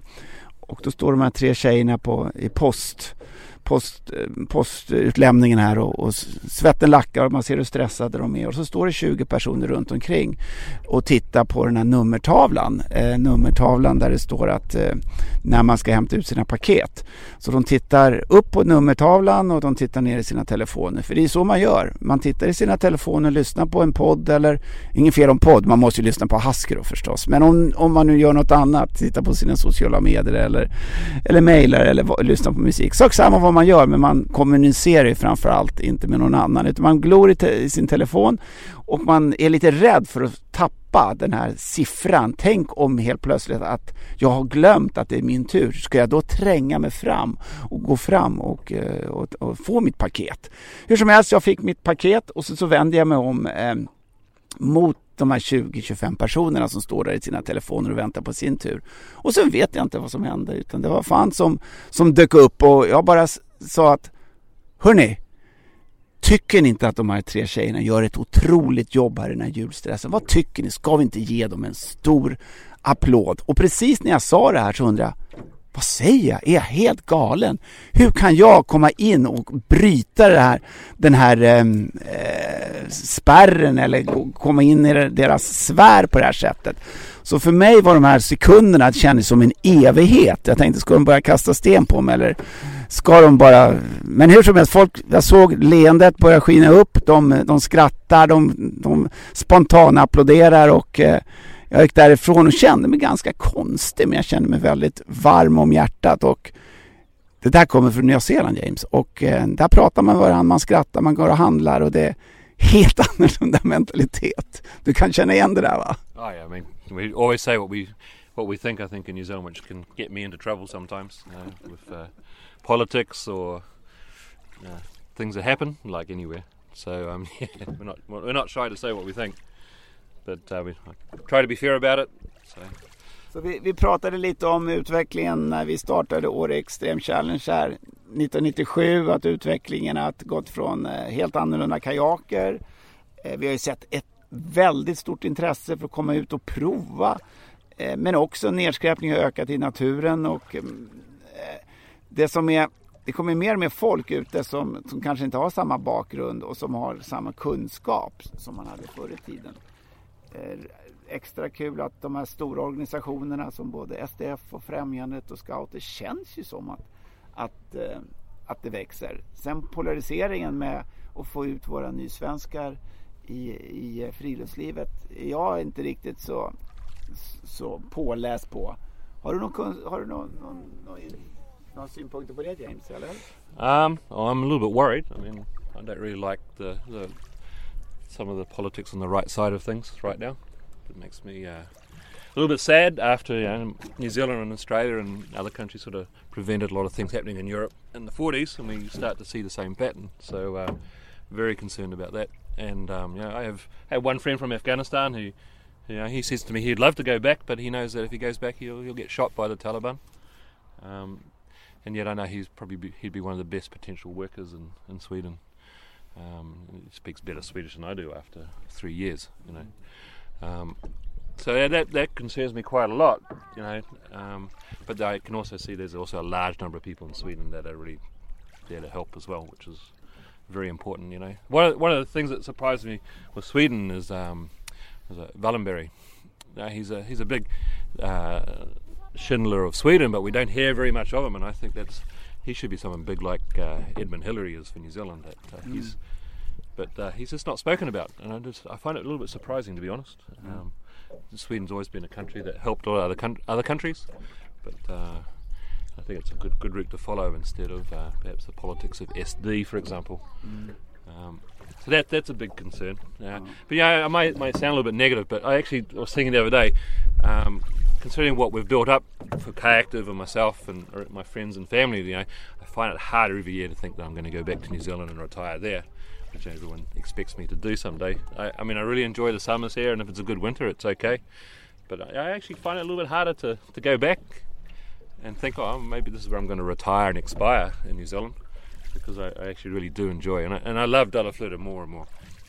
Det låter, det låter supertryggt och skö- skönt. Vad har du egentligen för, eh, ska vi titta för eh, highlights av de här 25 åren som du tycker? Highlights. Ja. Well, they've been, been my daughters, both uh, Michaela, who's now 20, and uh, Naomi, who's six.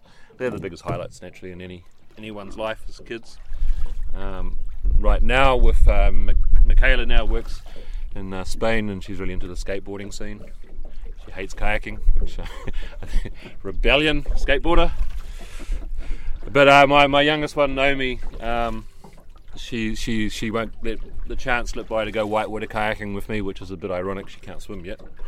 Um, she sits in the front of a double kayak and we, we stream down the rapids. Or and now she's just got a got a balance on the mountain bike and she's taken after her mum, and she she's into the cycling in a big way, which is really great. They're they're, they're the two biggest highlights. But within Sweden, having a company that that's motivated a lot of people to get out and paddle and learn, and to see Ori Extreme Challenge grow into the race it is today, they're they're big highlights. I I quite often get quite uh, teary-eyed when I see people cross the line in Aura, and and they're just totally shattered. It's not the first guys. I really sometimes can't really be bothered about them because they're, they're sponsored athletes, but the guys that come in in the last hours and they've got cramps and mud and blood all over them, and they're, they're smiling.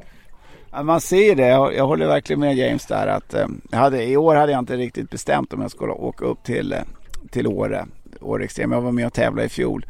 Eh, och jag, är, jag vill ju som James också paddla på forsen. Det, är- det är det som är själva the key tycker jag och vi med- Åre Extrem. Men det, är- det är en knepig... Det, det, har ju blivit helt annorlunda säkerhetstänk i fjällen, på glaciärer, på, på forsar efter att det har hänt en del olyckor. Men hela säkerhetstänket, jag bara tänkte när, när jag körde Kebnekaise Classic första åren, det fanns ju inte ens en tanke på att hjälmar existerar ju inte. Eh, nu, nu är man ju helt, eh, helt, jag var ju uppe i Keb och jag hade glömt faktiskt min hjälm här för några år sedan. när Jag, jag följde Kebnekaise Classic och jag stod i, i eh, Östra leden och skulle gå upp med, med upp och ner med, jag gick och hejade på folk där och det var en kille som bara tyckte att jag var en super supernördig idiot som inte hade hjälm på mig. Så att hela säkerhetstanken har ju förändrats mycket men inte riktigt kanske kunskaperna går inte hand i hand, eller hur? Uh, that, that's true. It's, it's changed. So. Det är mer och mer prylar men det är kanske mindre kunskap om, som, som vi inledde med där. Well, it's a little bit of the, the, the people ask me, oh, what is the big biggest difference between Swedes and Kiwis? And one is that people in Sweden they live to work, and people in New Zealand work to live. That means that at five o'clock they go home and they put on their, their, their rugby training touch shoes and play touch rugby, you know, or they go on the mountain bike, or they go down to the beach and surf, or they go fishing. Whereas like Swedes, it's just so much about work. You know, you know they take it home with them on their phone and their iPad and things. And I've fallen into that trap myself, you know, and I'm, I'm trying to change that. Um, Och vi har inga telefoner med oss ut när vi är ute här, här och paddlar utan vi ska väl långsamt börja ro in mot, mot uh, Skeviksgårdar igen och se vilka mer aktiviteter som erbjuds. No one wants to talk to us here. We're all men now. ja, yeah, precis. one thing that you've missed out talking about is that we've actually travelled quite a bit, you and I. Ja, det måste vi också säga. Uh, we've um, we've been to Nepal and paddled some rivers with a bit of trekking. Alltså de, ja, jag bara, den, den turen vi gjorde i Tamur, alltså vi gick på ett 4000 meters ridge och gick igenom de här, de här byarna. Jag, jag kommer ju aldrig glömma när vi, när vi gav, gav lite support till en kille som var väldigt, väldigt harmynt. Kille som var samma ålder som Marcus. Vi pratade om kanske, det här var kanske 15 år sedan. Yeah, sånt där. the little boy Ganesh from Mm. Nepal had uh, cleft palate quite badly, and we had a friend of mine, uh, Wolfgang, he's a dentist, and he, he looked at him and said, "Oh, you know, this is really not a big operation to do, and but there must be somewhere in Kathmandu where they do it." And we, so we um, we said to his father, Dennis, "Look, Dennis, if you if you meet us at the bottom of the river when we finish rafting, we'll take you to Kathmandu and, and, and do our best for your son." Fair enough. We get off the river. There he is holding his, his um, four or five year old son in his arms. And for the first time, they go to the big city on a, on a 12 hour bus ride back to Kathmandu. I mean, this was a big thing for them. We looked, um, everyone put in some money from the trip, the, the rafting company and us, and uh, some, some friends of ours that worked, worked there. They, they found a clinic and they did the operation for free, but they, before the money they had from us, they could uh, get a, a room and food and everything. And I think it was about a month later, and we're all probably back at our desks at work in Sweden, and we get an email from uh, Inca and Ram, and there's a photo of Ganesh. Jag kommer fortfarande ihåg den upplevelsen när jag satt på mitt kontor i, i Åre och det plingade till i mejlen jag såg den här bilden. Jag, jag började ju storgråta. Det var ju helt... Det för vissa ögonblick i livet. Det då, He was just like a, a normal boy now, and and you know little stitches and things, but but compared to how he looked before that, with like two tusks sitting sitting out either side of his nose. han såg ut som en liten no, nos, noshörning med två tänder som stack rakt ut. Alltså. The story doesn't end there. So I was back in Nepal, I guess seven, eight years ago, and we were going in the same area, and we stopped at the tea house there, and then we, and and we, we asked, and, and Dennis, his dad, was still alive, and he came down, and, and we told him who we were, and he was just so happy. And then we said, "Oh, where's where's Ganesh?" And he says, "Oh, Ganesh is down a day's walk at school, and there's a day's walk away from their village, playing the flute." I thought. That was a nice end to that story. Actually, it was pretty pretty brilliant. Så det där var ju en resa som eh, vi, vi gjorde en fantastisk vandring och sen så avslutade med en, vi hade bärare som hjälpte oss med eh, våra utrustningar. Vi var uppe på 4000 meter och såg då Karsunjanga som är världens tredje högsta berg och, och eh, kom ner då till eh, Tamu River och körde en, en forsränning och kajakpaddling ner till civilisationen och det är väl en av de, de mest fantastiska resorna jag gjort och vi hoppas att vi kanske kan göra om den. Och en annan resa som jag tycker var, det var ju den här till Turkiet som eh, också är en kombinationsresa som sticker ut lite. Eh, där vi då började ett, eh, uppe vid sjöar och åar och tog oss ner till Medelhavet. Berätta lite om den också James, för den kanske vi också kommer göra om, eller hur? Well, yeah, one of my one of my great things that through through Prion that I sell their kayaks with, I've met a big network of people, and there's a, a Turkish guy called Vedat uh, in Marmaris, and, and he set up a, a tourism kayaking company, and we we started working. where We took people once or twice a year to uh, Dalaman and paddled to uh, Go- So it's about a week's trip across a lake and then through a canal, hot springs, old ruins that, that you that, that are far better to see than say Greece. Um, and it's just just such a, a different different type of trip, and yeah, people just Just det, jag, jag, sleep under the stars. bor i och, får, och sen så får Ja. man den lokala maten och det känns We're actually thinking about starting up again, and we, I actually read the other day that uh, tourism in Turkey is starting to come back after all the problems in the area. So um, that might be something that uh, Ska vi säga det redan så här i podden att vi ska köra en sån resa till våren eller eh, tror att vi fixar till det hösten eller? Oh, we could do that. No, in, uh, August is August September, uh, um, mid August onwards. Otherwise, it's just too hot. I mean, the first time we went there, it was ridiculously hot. So, but, Det här, är, det här är nä- nästan lite farligt eller samtidigt lite roligt att sitta när två sådana här kreativa själar som jag och James sitter i en sån här båt och, och sitter, och, eh, sitter och pratar i podd här då man vet aldrig riktigt. Oj, kolla James, det är någon som har plurrat här borta. Ja, ja precis, de som har gått runt. Och... Det här är bra träning också. Många är liksom rädda för den här känslan att att gå runt. Alltså det, när man inleder de här... De här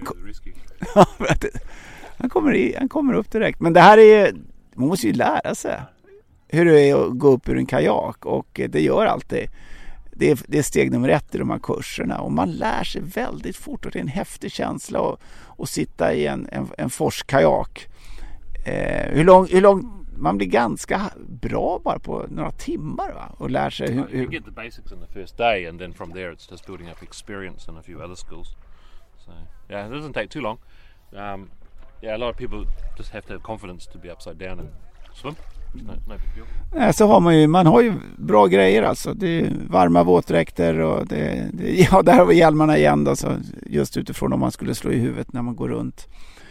Eh, men eh, just känslan av att kunna styra en, en kajak via att man höftar den egentligen kommer in och ut i bakvatten och kan sitta och surfa på vågorna.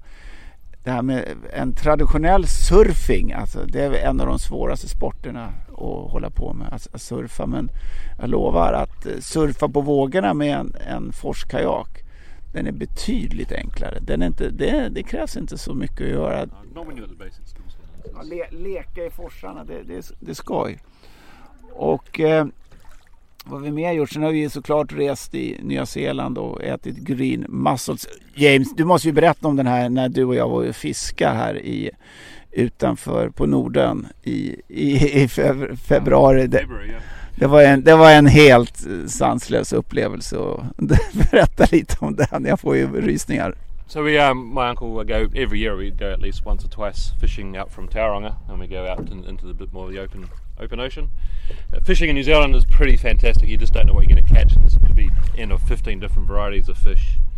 And so we actually took Naomi, my my she was five, soon six, with us for the first time on a boat, and we were out there fishing, and we were we were having a good day. We were pulling a lot of. Uh, uh, nice fish and things, and then all of a sudden there was a blue shark coming up and taking the fish off our lines, and and it was my youngest daughter's best friend said, "Oh, there are sharks in New Zealand. They eat people." So she thought it was just hilarious to see the shark finally in New Zealand coming up and, and stealing our fish off the lines. Like when Eric pulled in one fish and there was just the head left. It was a smart shark, you could say, because he, he knew not to take the whole fish. So um, so it was a brilliant day, and we had some, some pretty. We had fish and chips for three three meals after that. Vad vad var det havsabborre va? Uh, we got that day um, trevally, uh, which is like uh, Pacific uh, trout. We got uh, havsabora, which we call uh, snapper. Snapper, ja de And then stora. we got some. Uh, we got a kingfish, mm, just uh, you know, 75 centimeters is the legal size, so you can imagine that's quite a large fish. Ja, de är hårda liksom på stor... Men jag kommer ihåg också när man kan plocka egna musslor och man kan plocka green mussels som man bara direkt plockar från havet och sen så, så steker man det på, på sin barbecue. So now we had uh, we had a lot of fish and uh, we had a great day. It was on a small boat, much bigger than what we're on now actually, but um, yeah, it was a brilliant, brilliant morning. Och sen så jag gillar ju, älskar ju cykling, jag älskar ju alltså mountainbike när den är inte så extremt teknisk, inte så mycket rötter och skit. Eh, där man kan cykla, man behöver inte ta av sig, ta av sig utan, och det har Nya Zeeland hur mycket som helst. Här är något Super S. Vem är det här som? Här är det någon som eh, visade lite hur man gör en Eskimosväng utan problem. Det är skö- skönt att se olika tekniker. Många använder ju inte bena, många använder ju inte, höftar ju inte tillräckligt bålen. Vare sig när man paddlar eller när man suppar. Man använder bara armarna lite. Eh, där står ju Magnus och väntar på, ser du det James? I believe so. I think we've talked maybe almost for too long. haven't we? Ja, batteriet börjar ta slut på padden. På padden, vad säger jag? you're you're good at talking. So. Nej, men jag tror om vi ska, om vi ska gö- göra en slutkläm här så tror jag nog att James har pratat mer än vad jag har. There we go. We'll whack a hole in that boat. it's not one of mine. It's okay.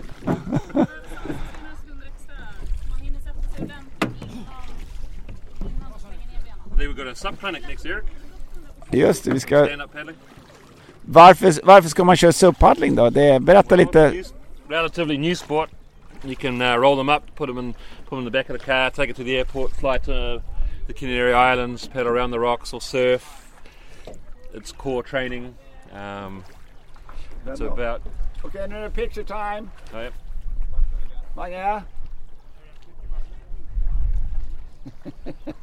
Vi har pratat, jag törs inte titta. Har du några batterier kvar? Jag vet inte, jag ska kolla. Jag måste sätta på min läsglasögon. I laughed he hasn't pressed the record button actually.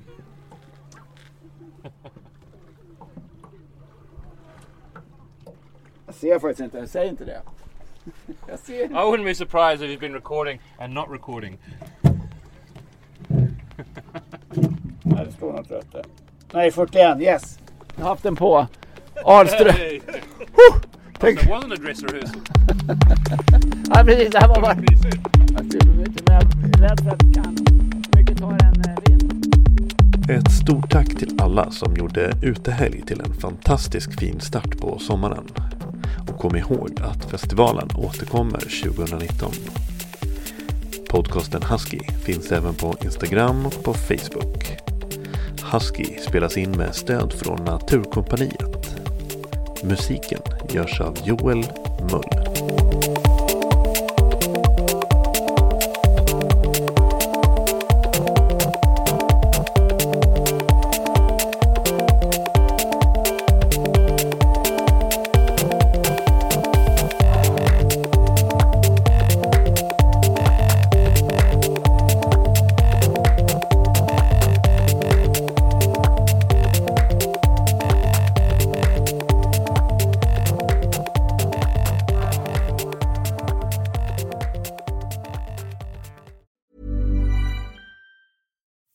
On a budget, we still deserve nice things.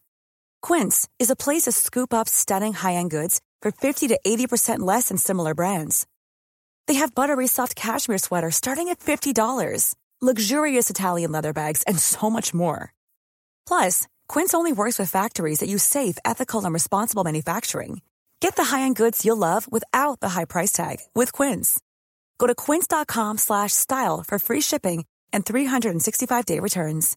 Mom deserves the best, and there's no better place to shop for Mother's Day than Whole Foods Market. They're your destination for unbeatable savings, from premium gifts to show-stopping flowers and irresistible desserts. Start by saving 33% with Prime on all body care and candles. Then get a 15-stem bunch of tulips for just $9.99 each with Prime. Round out Mom's menu with festive rosé, irresistible berry chantilly cake, and more special treats. Come celebrate Mother's Day at Whole Foods Market.